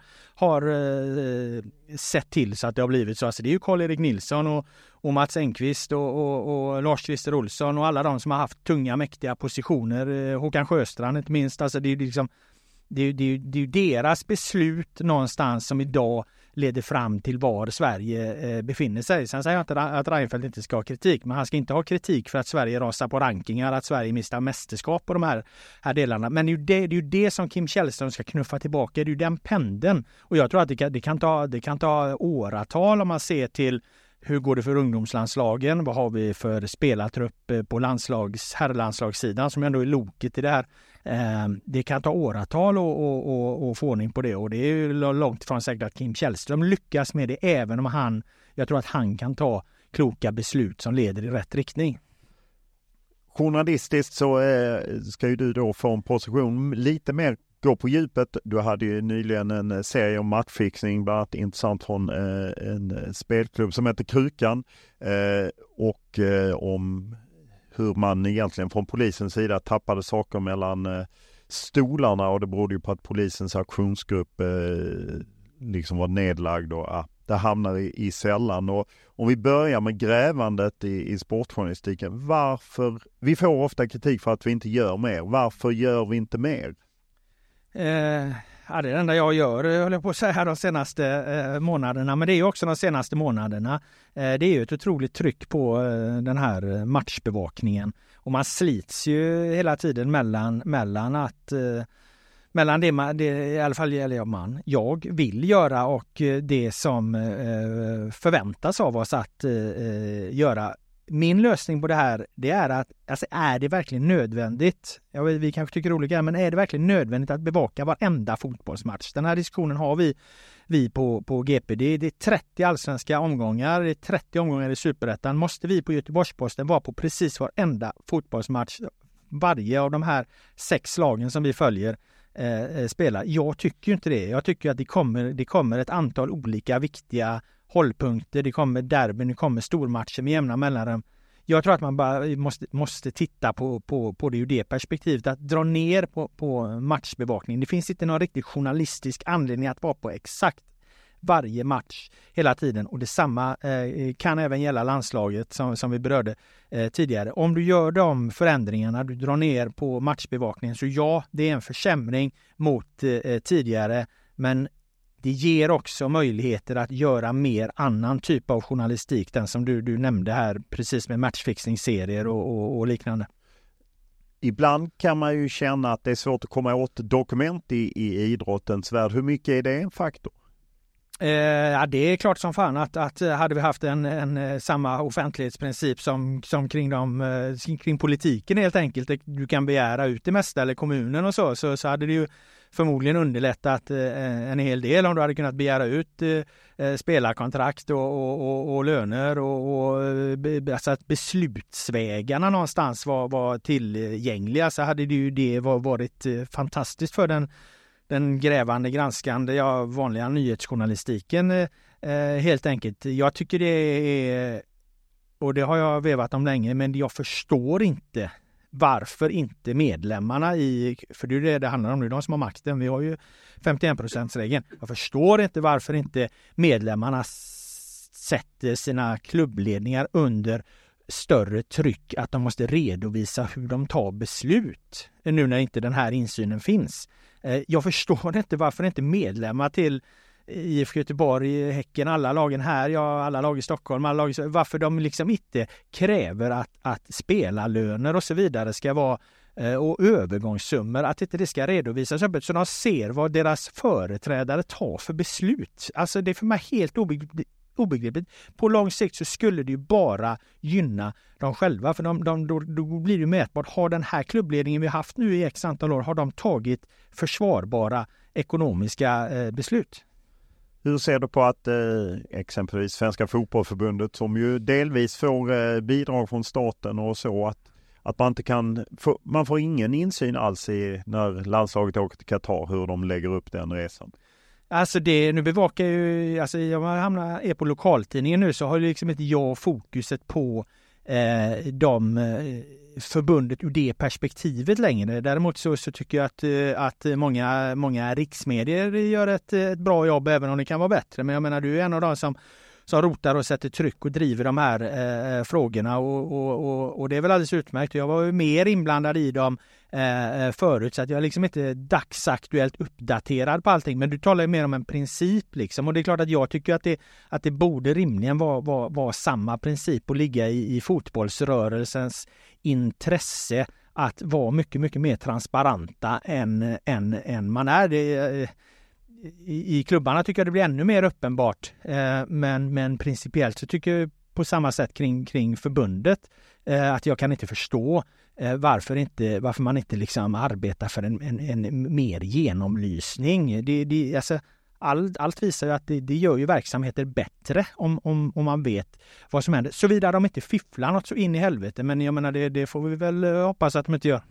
Eh, ibland så eh, kan man ju lyfta att man som, eh, oavsett om man är lokaljournalist eller nationell journalist, att om man granskar någon så ska man plötsligt dyka upp sen där på en träning eller på en match, att det, det kan hämma en på ett sätt och det, det skulle väl tala för din lösning att man är på färre matcher. Samtidigt eh, på mer matcher och mer träningar gör ju också att man bygger nätverk, kontakter och så.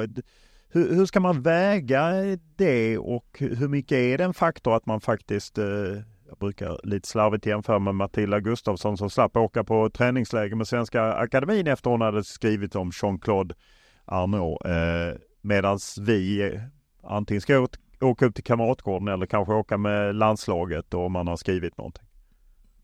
Ja, ja det är väl, är det, jag tänker att det mer är en, en faktor i eh, eh tidigt i karriären. Eh, där jag befinner mig idag så, så har jag eh, inte inte för någonting jag har skrivit på Göteborgs-Posten några problem att sätta mig ner och, och, och diskutera eh, det, de publiceringar som har gjorts eh, med någon om något eh, eller svara på någon fråga i något sammanhang om det. Så jag tycker inte att det är är särskilt obehagligt. Man kan bli utskälld ibland av de här människorna som man bevakar när, man, när de tycker att man ställer eh, fel fråga. Men så länge den utskällningen inte Eh, så länge man hinner ställa sina frågor innan utskällningen kommer så ja men då, då vill de liksom skälla på en så, så, så får de väl någonstans göra det. Men då är jag ju också rätt gammal i gamet och, och Eh, karriären är ju, inte, är ju inte lika viktig som den var när man var 30 såklart. Alltså man befinner sig på olika platser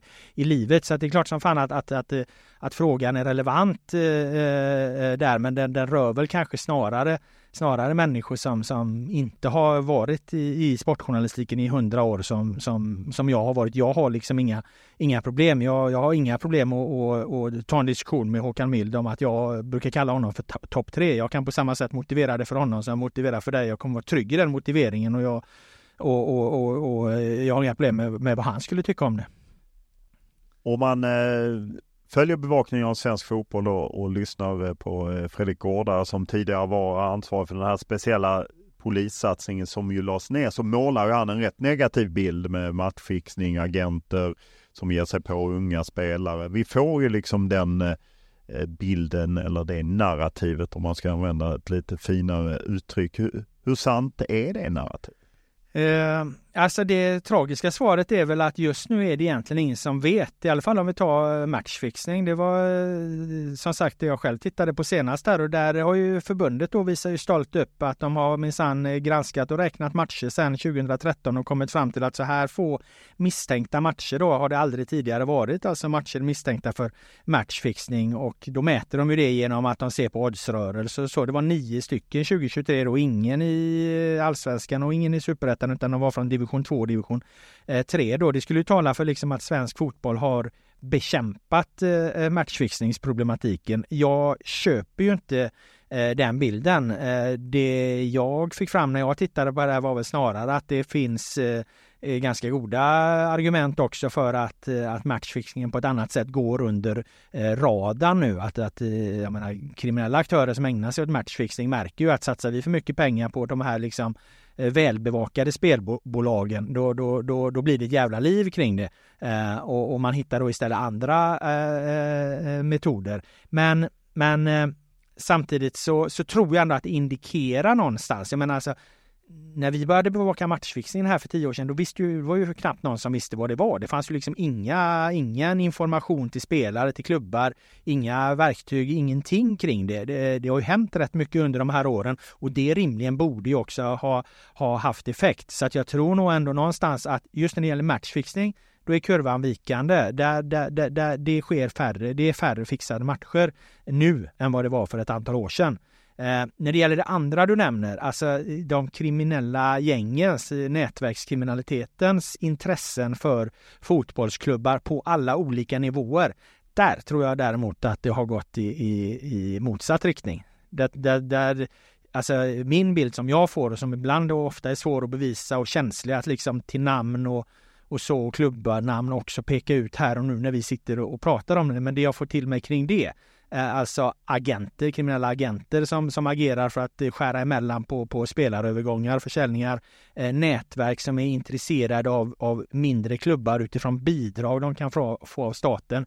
Där tror jag att det händer otroligt mycket som gemene man inte vet om och som publicistiskt är svårt att avslöja. Ja, varför är det svårt för eh, traditionella medier att röja det? Uh, för att uh, traditionella medier är väldigt fast i, i de pressetiska reglerna. Uh, vi har, när vi anklagar människor för att begå brott, vilket man måste göra i det här fallet, så är det svårt att publicera de bitarna för att inte vi själva ska bli fällda i i de instanser som, som vi eh, lyder om, alltså det, det pressetiska liksom systemet. Det här är väl heller ingenting som läsare och fotbollssupportrar tänker på i, i vanliga eh, fall, men, men, det är jävligt komplicerat. N när jag sitter med de här granskningarna, det är mycket som stryks när eh, AU då, alltså ansvarig utgivare, när de läser igenom det här. Men det här kan vi inte ha med för det här har vi inte så starka belägg på. Ska vi ha med det här så måste vi prata med den. Det är inte alltid man vet, för fan alltså ett, ett, ett, ett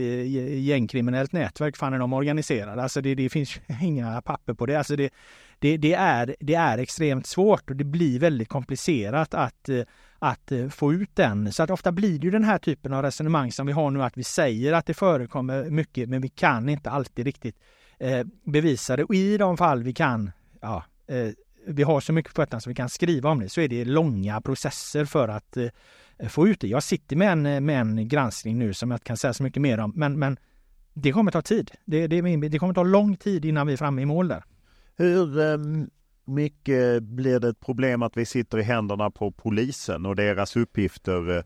Eh, alltså lite det som diskuteras i den stora bevakningen av gängkriminaliteten så hamnar ju vi i samma, det är de som kan lämna information. Ibland kan de till och med vara intresserade, alltså man kan ju säga att de blir en partsinlaga. Jag menar, ja, Fredrik Gårda exempelvis lämnade ju polisen, han var besviken när de la ner den här gruppen. Han blir ju därmed också en partsinlaga på ett sätt samtidigt som han sitter på oerhört mycket kunnande. Hur, hur, hur stort problem är det?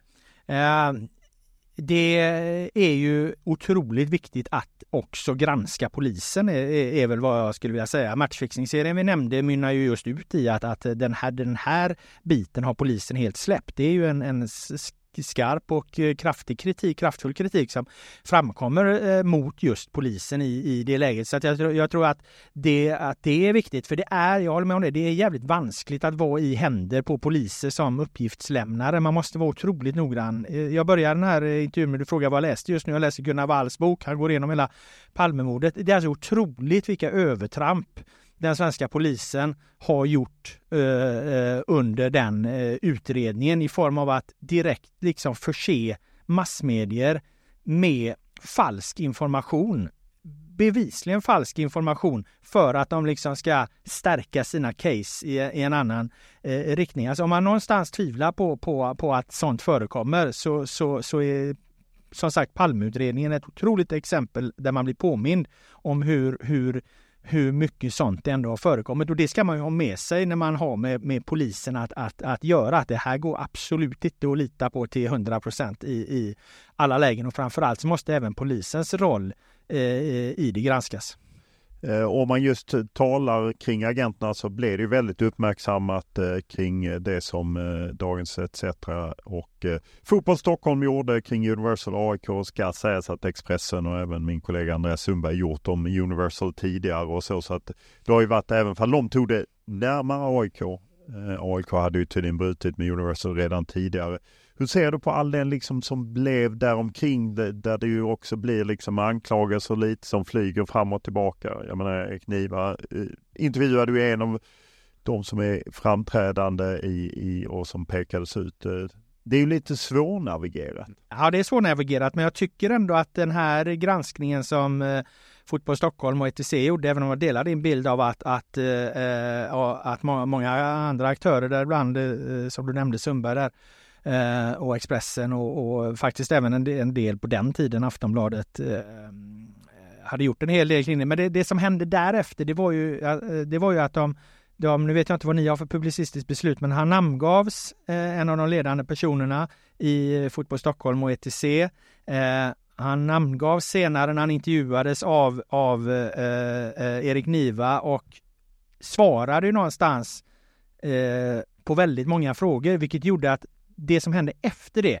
blev att det blev mycket lättare att beröra de här frågorna. De blev inte så jäkla anonyma. Det, det, var, det har efter det varit mycket enklare att följa upp med saker kring det här nätverket. Jag tror att det har blivit mycket enklare för människor att ta till sig vad det här handlar om. Även om en helt anonymiserad artikel kan vara väldigt bra initierad, korrekt på alla sätt och vis, så, så blir den ibland, det blir ibland lite osexigt för läsarna att förhålla sig till det för att eh, eh, ah, det är anonymt och då vill man inte in det. När, det, när, när liksom aktörerna på ett annat sätt på goda grunder kan pekas ut eh, då blir journalistiken kring det bättre. Så att den stora vinsten med hela den kedjan där tycker jag var eh, som följde efter Fotboll Stockholm och ETC med Nivas intervju och allting. Det har blivit att att, att man har brutit det brukar du prata mycket om också. Man har brutit lite av den här tystnadskulturen som har funnits kring det genom att det finns namn att hänga upp upp det på. Eh, man har kunnat ställa liksom fler frågor till klubbar. De har blivit tvungna att prata om det och det absolut största problemet utöver att det finns eh, kriminella agenter som försöker skära åt sig eh, pengar, det är ju klubbarnas tystnadskultur kring det. Att de är så fruktansvärt rädda att prata om det och då blir de ju snarare en, en del i det hela. Det har börjat brytas lite, även om det finns mycket kvar att göra, men den tystnadskulturen har börjat brytas lite i och med detta.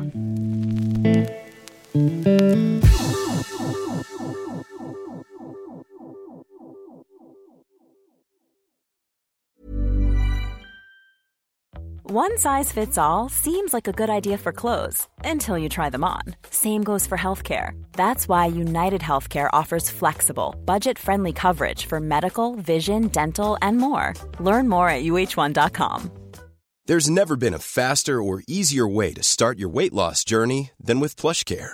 PlushCare accepts most insurance plans and gives you online access to board-certified physicians who can prescribe FDA-approved weight loss medications like Wigovi and Zepbound for those who qualify. Take charge of your health and speak with a board-certified physician about a weight loss plan that's right for you. Get started today at plushcare.com slash weight loss. That's plushcare.com slash weight loss. plushcare.com slash weight loss. Life is full of what ifs. Some awesome, like what if AI could fold your laundry? And some, well, less awesome, like what if you have unexpected medical costs? United Healthcare can help get you covered with Health Protector Guard fixed indemnity insurance plans. They supplement your primary plan to help you manage out of pocket costs. No deductibles, no enrollment periods, and especially no more what ifs. Visit uh1.com to find the Health Protector Guard plan for you.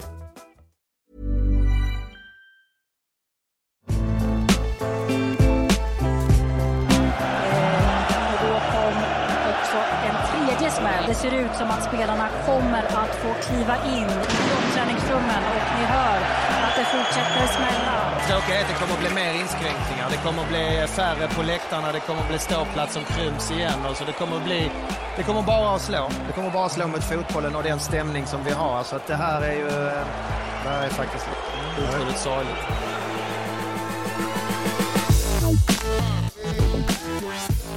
En annan del som följer fotbollen eh, är ju eh, att det emellanåt kan vara oroligt på läktaren på vissa matcher. Eh, och jag menar, jag Precis som du har bevakat det här under lång tid och det har varit böter och polisnotor och villkorstrappor. Nu är exkluderingsstrategi och inget riktigt eh, verkar lösa det. Hur, hur ser du på eh, läktarna inför 2024?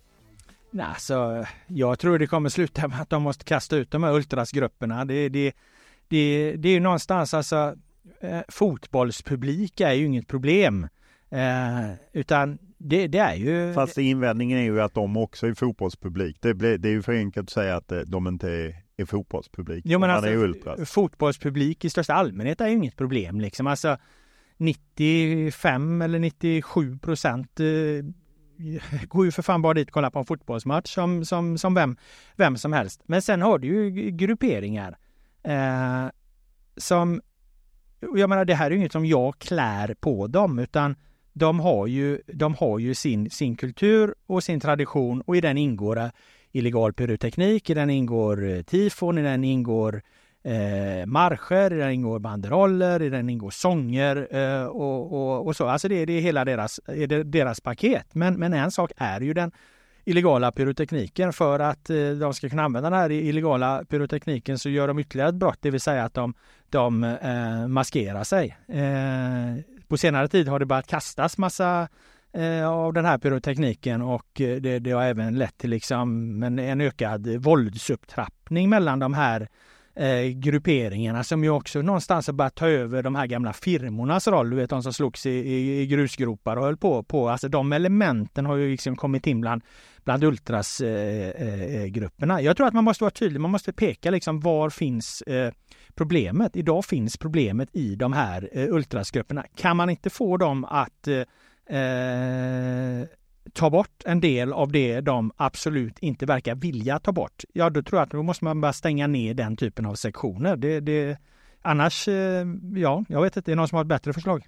Eh, om man ser en del ultrasgrupper har ju gått gemensamt eh, upprop om att vi får inte kasta bengaler. De vill fortsätta elda men inte kasta och jag menar jag pratade med Göran Rickmer i höstas, säkerhetsansvarig i Hammarby, men är ju tidigare supporterprofil och även Tony Ernst var med i min och Erik Edmans poddserie vi pratade om. Han var också orolig för det här att, att samhället kommer flytta fram sina positioner om man inte liksom får ordning på det, just framförallt det kastandet och så. Vad, vad sätter du för hopp till, till det? Ja, jag vet inte, jag tyckte det där var ganska underhållande. Det var ungefär som när de här som jag nämnde firmorna då, de som slogs i, i, i grusgroparna. Jag tror att det var AIKs firmagruppering för vad kan det ha varit 10-15 år sedan. De gick ut med en uppmaning att de skulle sluta sparka liggande personer i huvudet. Det var liksom, ah, nu får det vara nog, de får sluta sparka liggande personer i, i, i, i huvudet. Eh, det är li, lite liknande är det. Okej, nu ska vi sluta kasta de här 2000 eh, grader varma eh, bengaliska eldarna på varandra. Alltså det, det, ja, alltså, det, det, är en jävligt märklig nivå att, att eh, lägga det på. Ja, okej okay, om de säger att okej, okay, vi ska sluta maskera oss, vi ska sluta bränna där för det är mot emot lagen vi vill bara bidra till den positiva eh, stämningen på fotbollsmatcher. Då, då hade det väl varit något värde i det. Att, att, att, att, att säga att man bara ska sluta kasta, eh, jag vet inte. Det, det blir för mig en jävligt konstig nivå att lägga det på. Dras aldrig själv med i stämningen? Eh, jag menar, man kan ju leta upp gamla texter när ni har betygsatt tifon och så som eh, där du gillade på Sportbladet så att säga. Eh, ja. Sen blir man ju äldre och kanske ändrar inställning. Mm. Eh, alltså just, just, alltså för mig är det inte, jag har liksom ingen, alltså jag, jag skiter ju egentligen i bengaler alltså. De, de, de, för mig är det en icke-grej. Så för, för mig är det liksom, för mig är det lagen. Jag tycker det är jävligt komplicerat att eh, förhålla sig till en fotbollsmatch som vi ska skriva massa egentligen inte särskilt eh, stora nyhetshändelser om till exempel om det är ett mål eller hur det går. Alltså på det stora hela taget är ju inte det en jättestor nyhetshändelse hur, hur en match eh, eh slutar. Men det här är ändå vårt uppdrag, vi ska bevaka det. Och sen samtidigt så sker det då rena lagöverträdelser som är i nivå med att eh, eh med snatteri på en butik och så. Men, men, men det är det någon slags allmän eh, William, att det, då ska man inte liksom nämna det, man ska inte fokusera på det utan vi ska bara fokusera på hur matchen slutar. För mig blir det liksom en, en, en journalistisk diskussion att, att eh, ska jag åka dit med rent journalistiskt samvete så måste jag ju någonstans ta upp allting som händer. Om jag väljer att ta upp hur en match slutar, då får jag också välja att ta upp hur, hur eh, att, det, att, det, att det begås eh, eh systematiska organiserade lagöverträdelser samtidigt. Alltså, jag, jag, tycker det blir, jag, jag, tycker att alternativet att bortse från det Eh, eh, är eh, värre. Sen att ryckas med en stämning eller inte, ja, absolut. Alltså, jag har ju själv stått på fotbollsläktare och så, men, men, men när jag går dit som journalist så, så, så, tycker jag man måste reagera på, på lagbrott helt enkelt.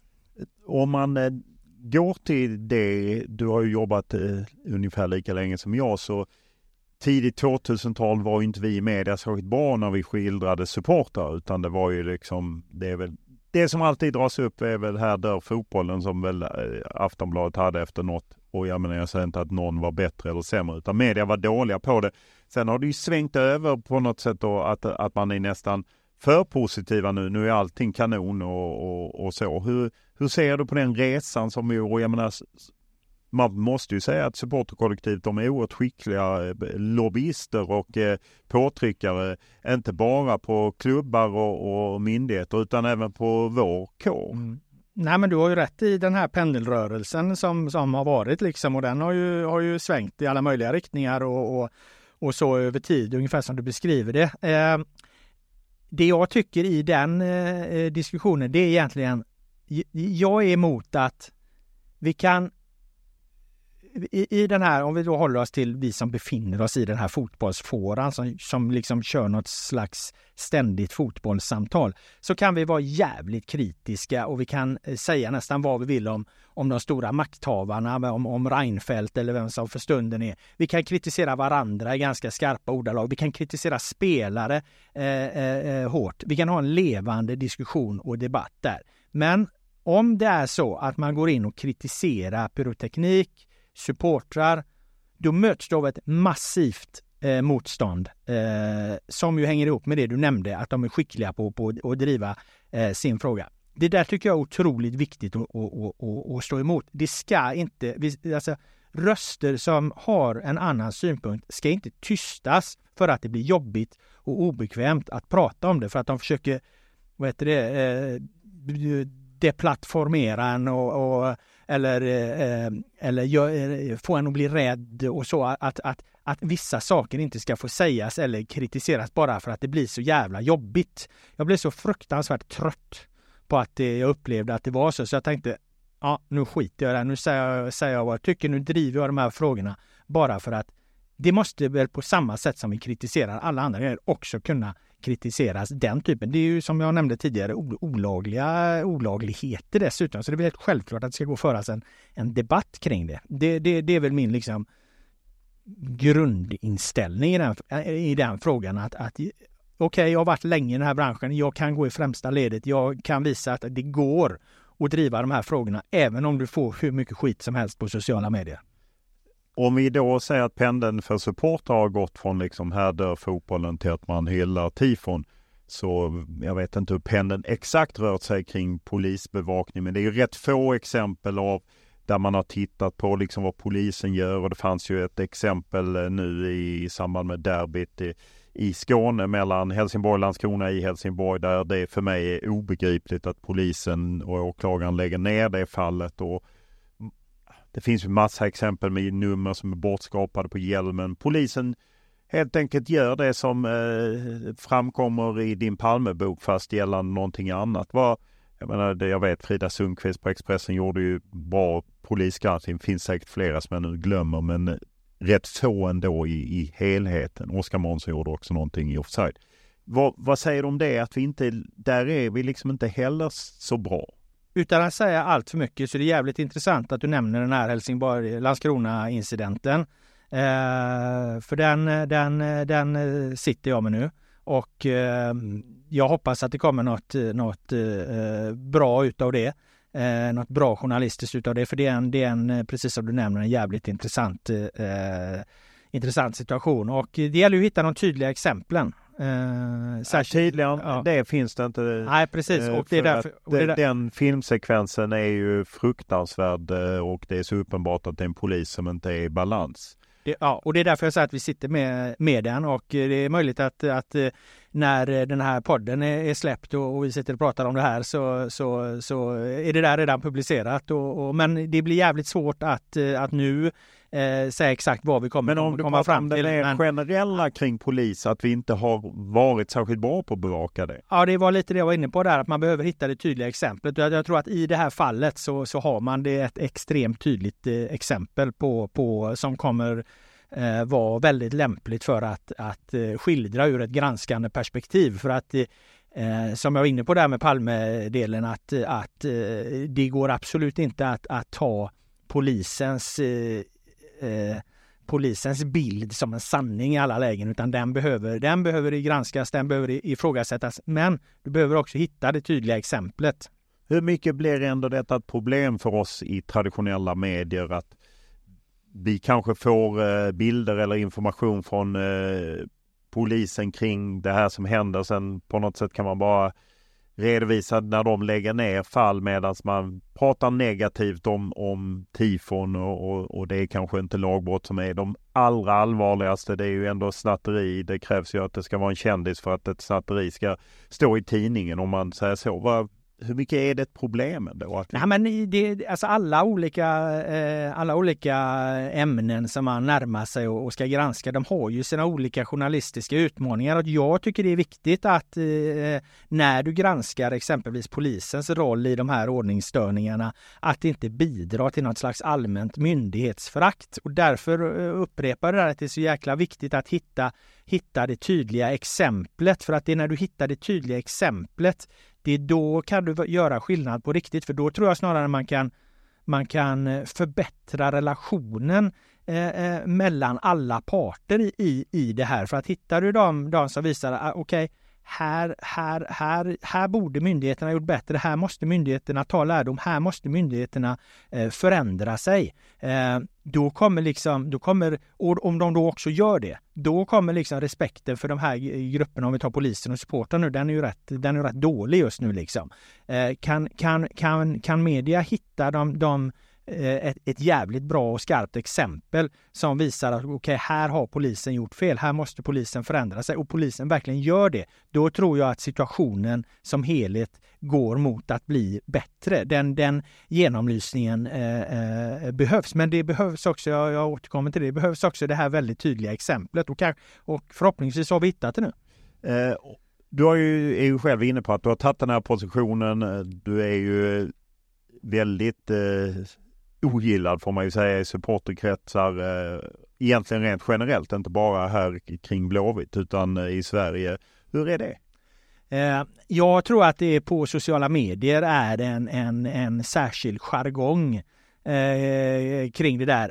Jag, någonstans tror jag ändå att, att eh, de flesta liksom fotbollsintresserade, de, de gillar ändå mig. De, de, de vet att jag i en herrans massa år har skrivit om fotboll ur många olika eh, perspektiv. Eh, de vet att, att jag försökt genom hela min journalistkarriär lyfta de frågor som jag för tillfället tycker att det finns det är inte, där det saknas en röst helt enkelt. Att inte, he, att inte hela tiden följa strömmen. Att, att försöka, okej okay, om det nu är en jävla slagsida med att alla hyllar tifon, ja men då tittar jag på att, det är, eh, att eh, pyrotekniken är ju trots allt illegal. För att jag menar då fyller man någonstans en funktion. På samma sätt var det ju för tio år sedan jag var på Sportbladet att, att eh, eh, det var ett otroligt fokus på den internationella fotbollen i, i Sportbladet. Då, då sa jag, vad fan vi har en allsvenska här som, som kan bli en, jävla häftig grej. Liksom. Varför fokuserar vi inte mer på den? Jag har försökt hitta den typen av grej.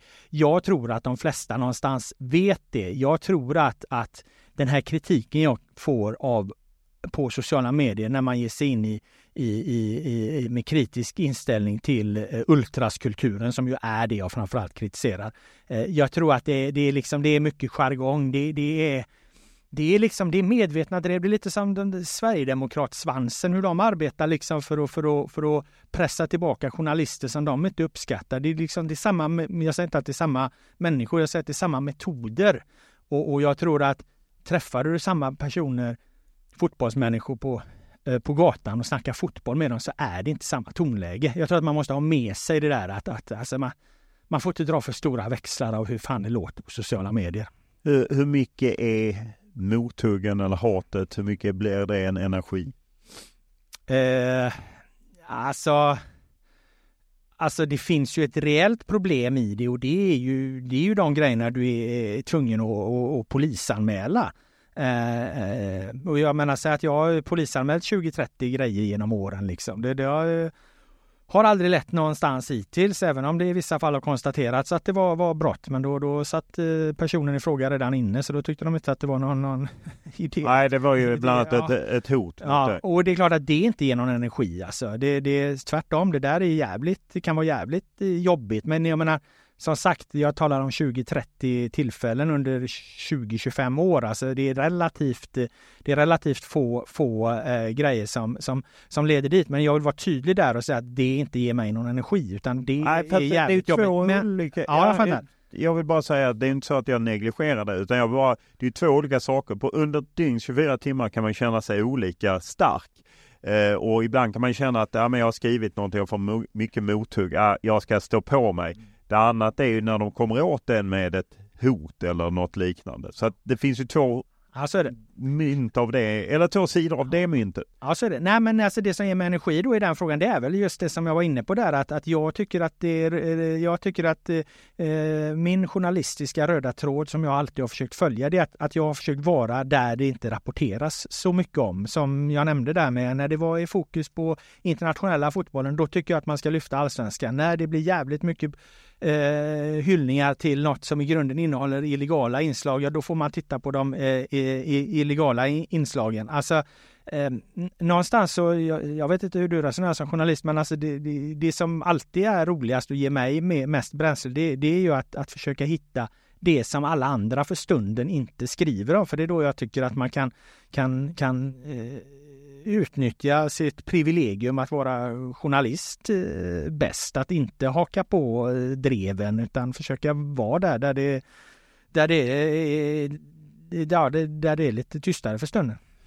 Om man ser till det som Är baksidan av det här att det faktiskt går så långt så att du ibland behöver polisanmäla hur, och jag menar, utsätts för olika saker. Hur, hur är det?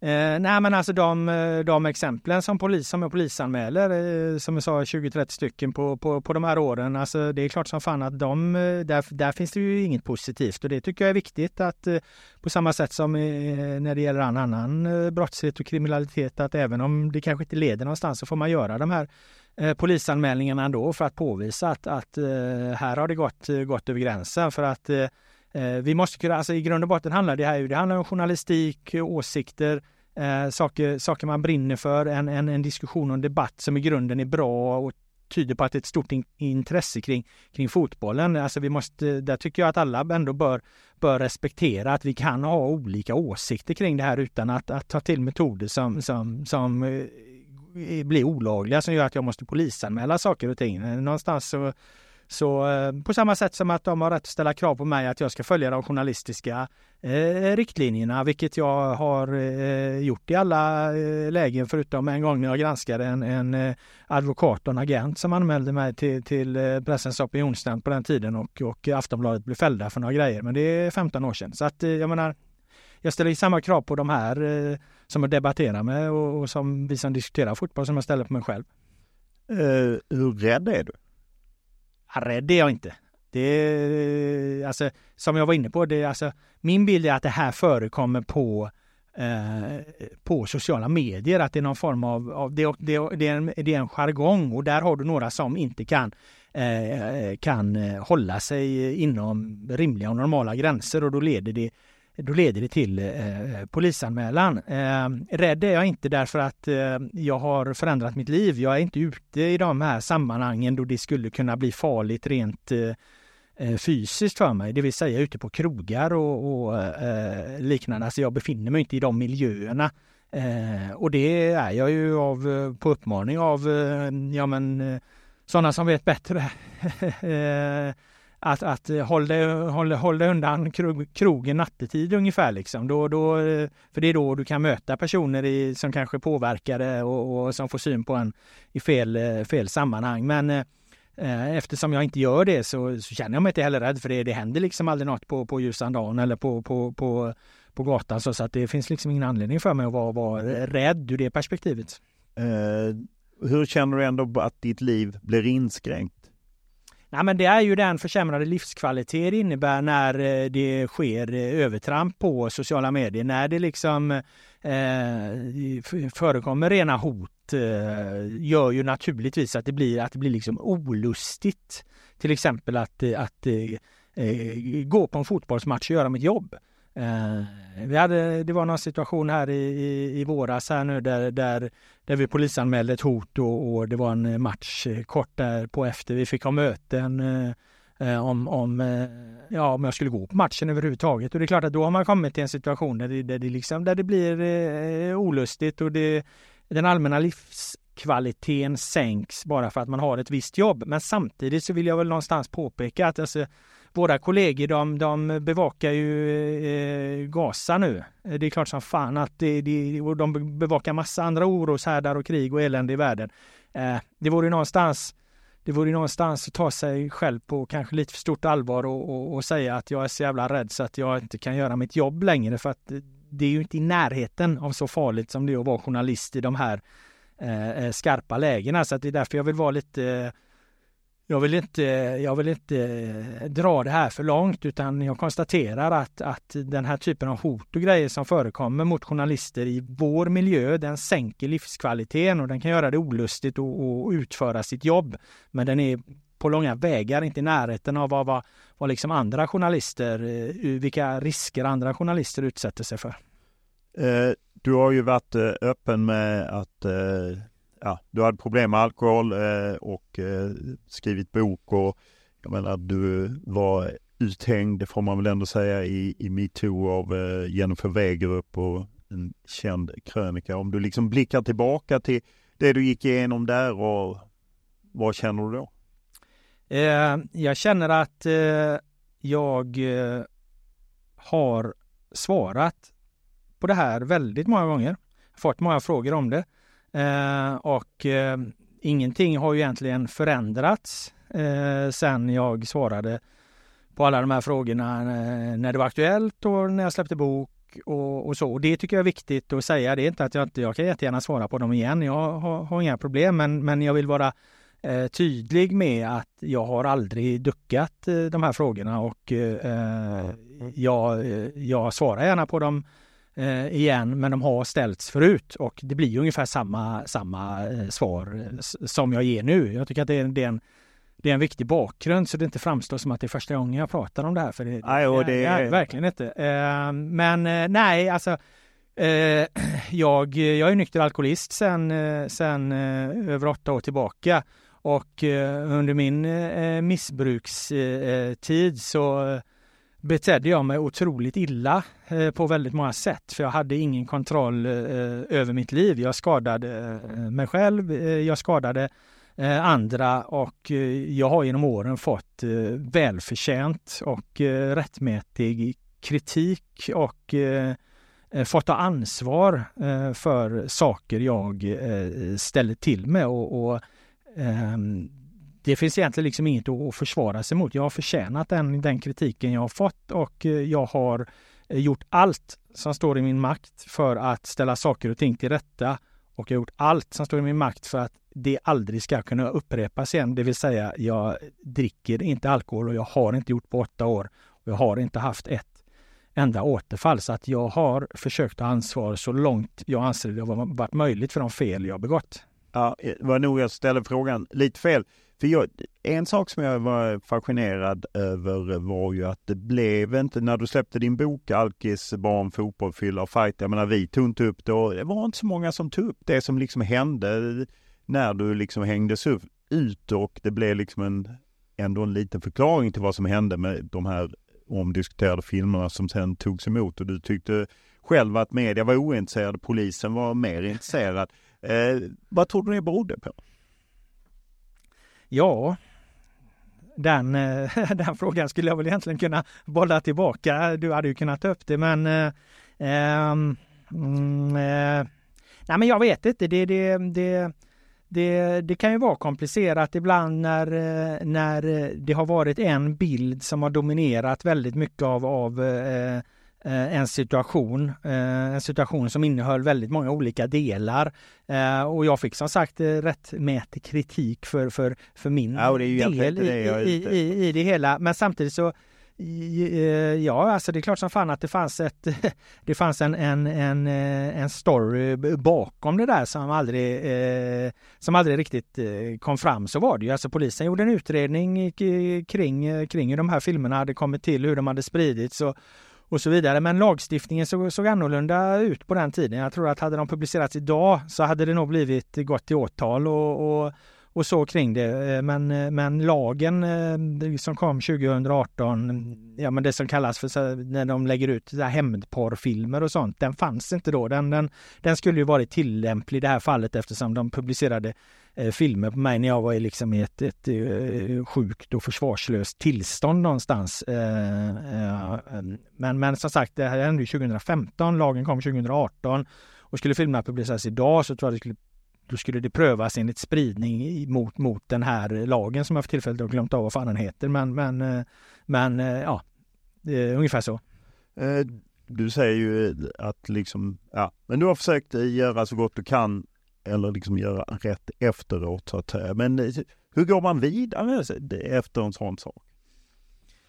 Ja, ja för mig, jag eh, åkte, jag, jag, jag gick ju i behandling. Alltså det var ju en, en mångårig behandling mot eh, alkoholism helt enkelt. Eh, jag höll ju på i, i två, tre år och håller viss mån fortfarande på eh, i och med att jag går till AA och, och, och, får en medalj varje gång jag har haft ett, ett, ett nyktert år. Så att eh, det liksom första steget i att gå vidare det var ju att han, han, hantera eh, så att det aldrig mer skulle kunna upprepas. Eh, det vill säga att, att, eh, att, ta hand om min, min sjukdom och min, min alkoholism. Och, och, och det har jag i någon, någon mening gjort på ett väldigt bra sätt om jag får säga det själv med tanke på att jag inte haft några återfall. Så att det, det, det, det har ju gått jättebra. Eh, nej men sen är det klart att det var ju en, en annan process också. Det var ju frågan om ska jag vara kvar liksom eh, inom sportjournalistiken och, och så. Alltså min initiala min initiala tanke och, och eh, ingång, det var ju att jag skulle lämna sportjournalistiken. Att jag, att jag tyckte, okej, okay, nu har jag varit här i 15 år, eh, nu, nu gör jag något annat, nu söker jag mig till en annan avdelning på Aftonbladet. Och, vilket jag också gjorde. Eh, och, och, jag var borta från sportjournalistiken ett antal år. Eh, men eh, Sen, sen gjorde de ett chefredaktörsbyte på, på bladet och då hade det varit väldigt mycket typer av Ehm, ja men di, under bordet-dealer någonstans. Okej, okay, du jobbar där ett tag och du jobbar där och det var en jävla oordning på allting och inget hade liksom formaliserat. Man hade inte en, en, en plats på rätt ställe i, enligt bemanningslistan. Så att när det kom in en ny chefredaktör eh, 2018 eh, så skickades jag tillbaka till eh, sporten mot min vilja ska jag säga. Och, och eh, eh, jag ville verkligen inte tillbaka för jag tyckte att jag hade lämnat det. Jag tyckte att det var ett avslutat kapitel men det var stenhårda nyper på den tiden från eh, eh Lena K. Alla som hade varit någonstans och inte var där i bemanningslistan de skulle tillbaka till, eh, till sin tjänst. Så att jag var tillbaka till sporten och jag kallade in facket och det var en, eh, pågick en lång process om att det här kanske inte var bra för min nykterhet och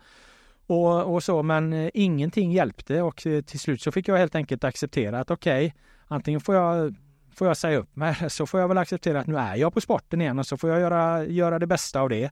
Och, och ja, då, då fick jag helt enkelt ge mig tillbaka in i, i, i fotboll igen. Men, men det kan jag ärligt och hundraprocentigt säga att tanken var att jag skulle eh, lämna sporten för gott. Men när det inte blev så, så hade jag faktiskt till slut inget val än att, än att gå tillbaka till den igen. Ja. och här sitter jag nu. Ja, här sitter du nu med nya granskningar på gång eh, som eh, vi ser fram emot. Stort tack för att du ställde upp. Ja, ja, tack så mycket för att jag fick vara med. Ja.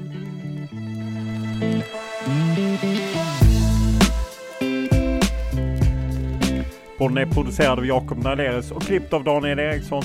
Vi tar tacksamt emot synpunkter, önskemål kritik, beröm, ja, vad det nu må vara. Enklast är att mejla mig olof.lund.tv4.se eller skriva till mig på X eller Instagram och då är det Olof Lund som gäller i ett ord.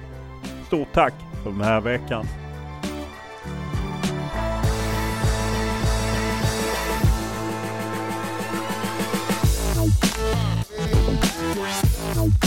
Thank you.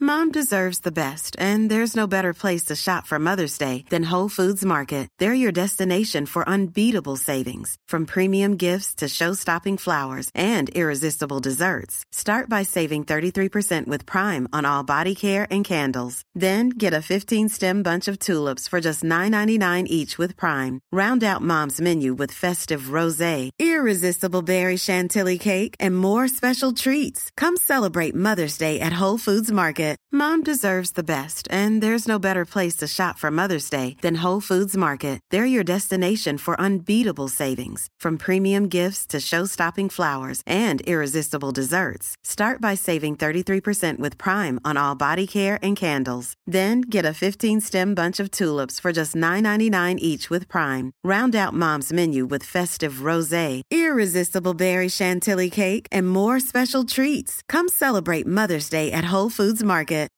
When you need mealtime inspiration, it's worth shopping Kroger, where you'll find over 30,000 mouthwatering choices that excite your inner foodie. And no matter what tasty choice you make, you'll enjoy our everyday low prices, plus extra ways to save, like digital coupons worth over $600 each week. You can also save up to $1 off per gallon at the pump with fuel points. More savings and more inspiring flavors make shopping Kroger worth it every time. Kroger, fresh for everyone. Fuel restrictions apply.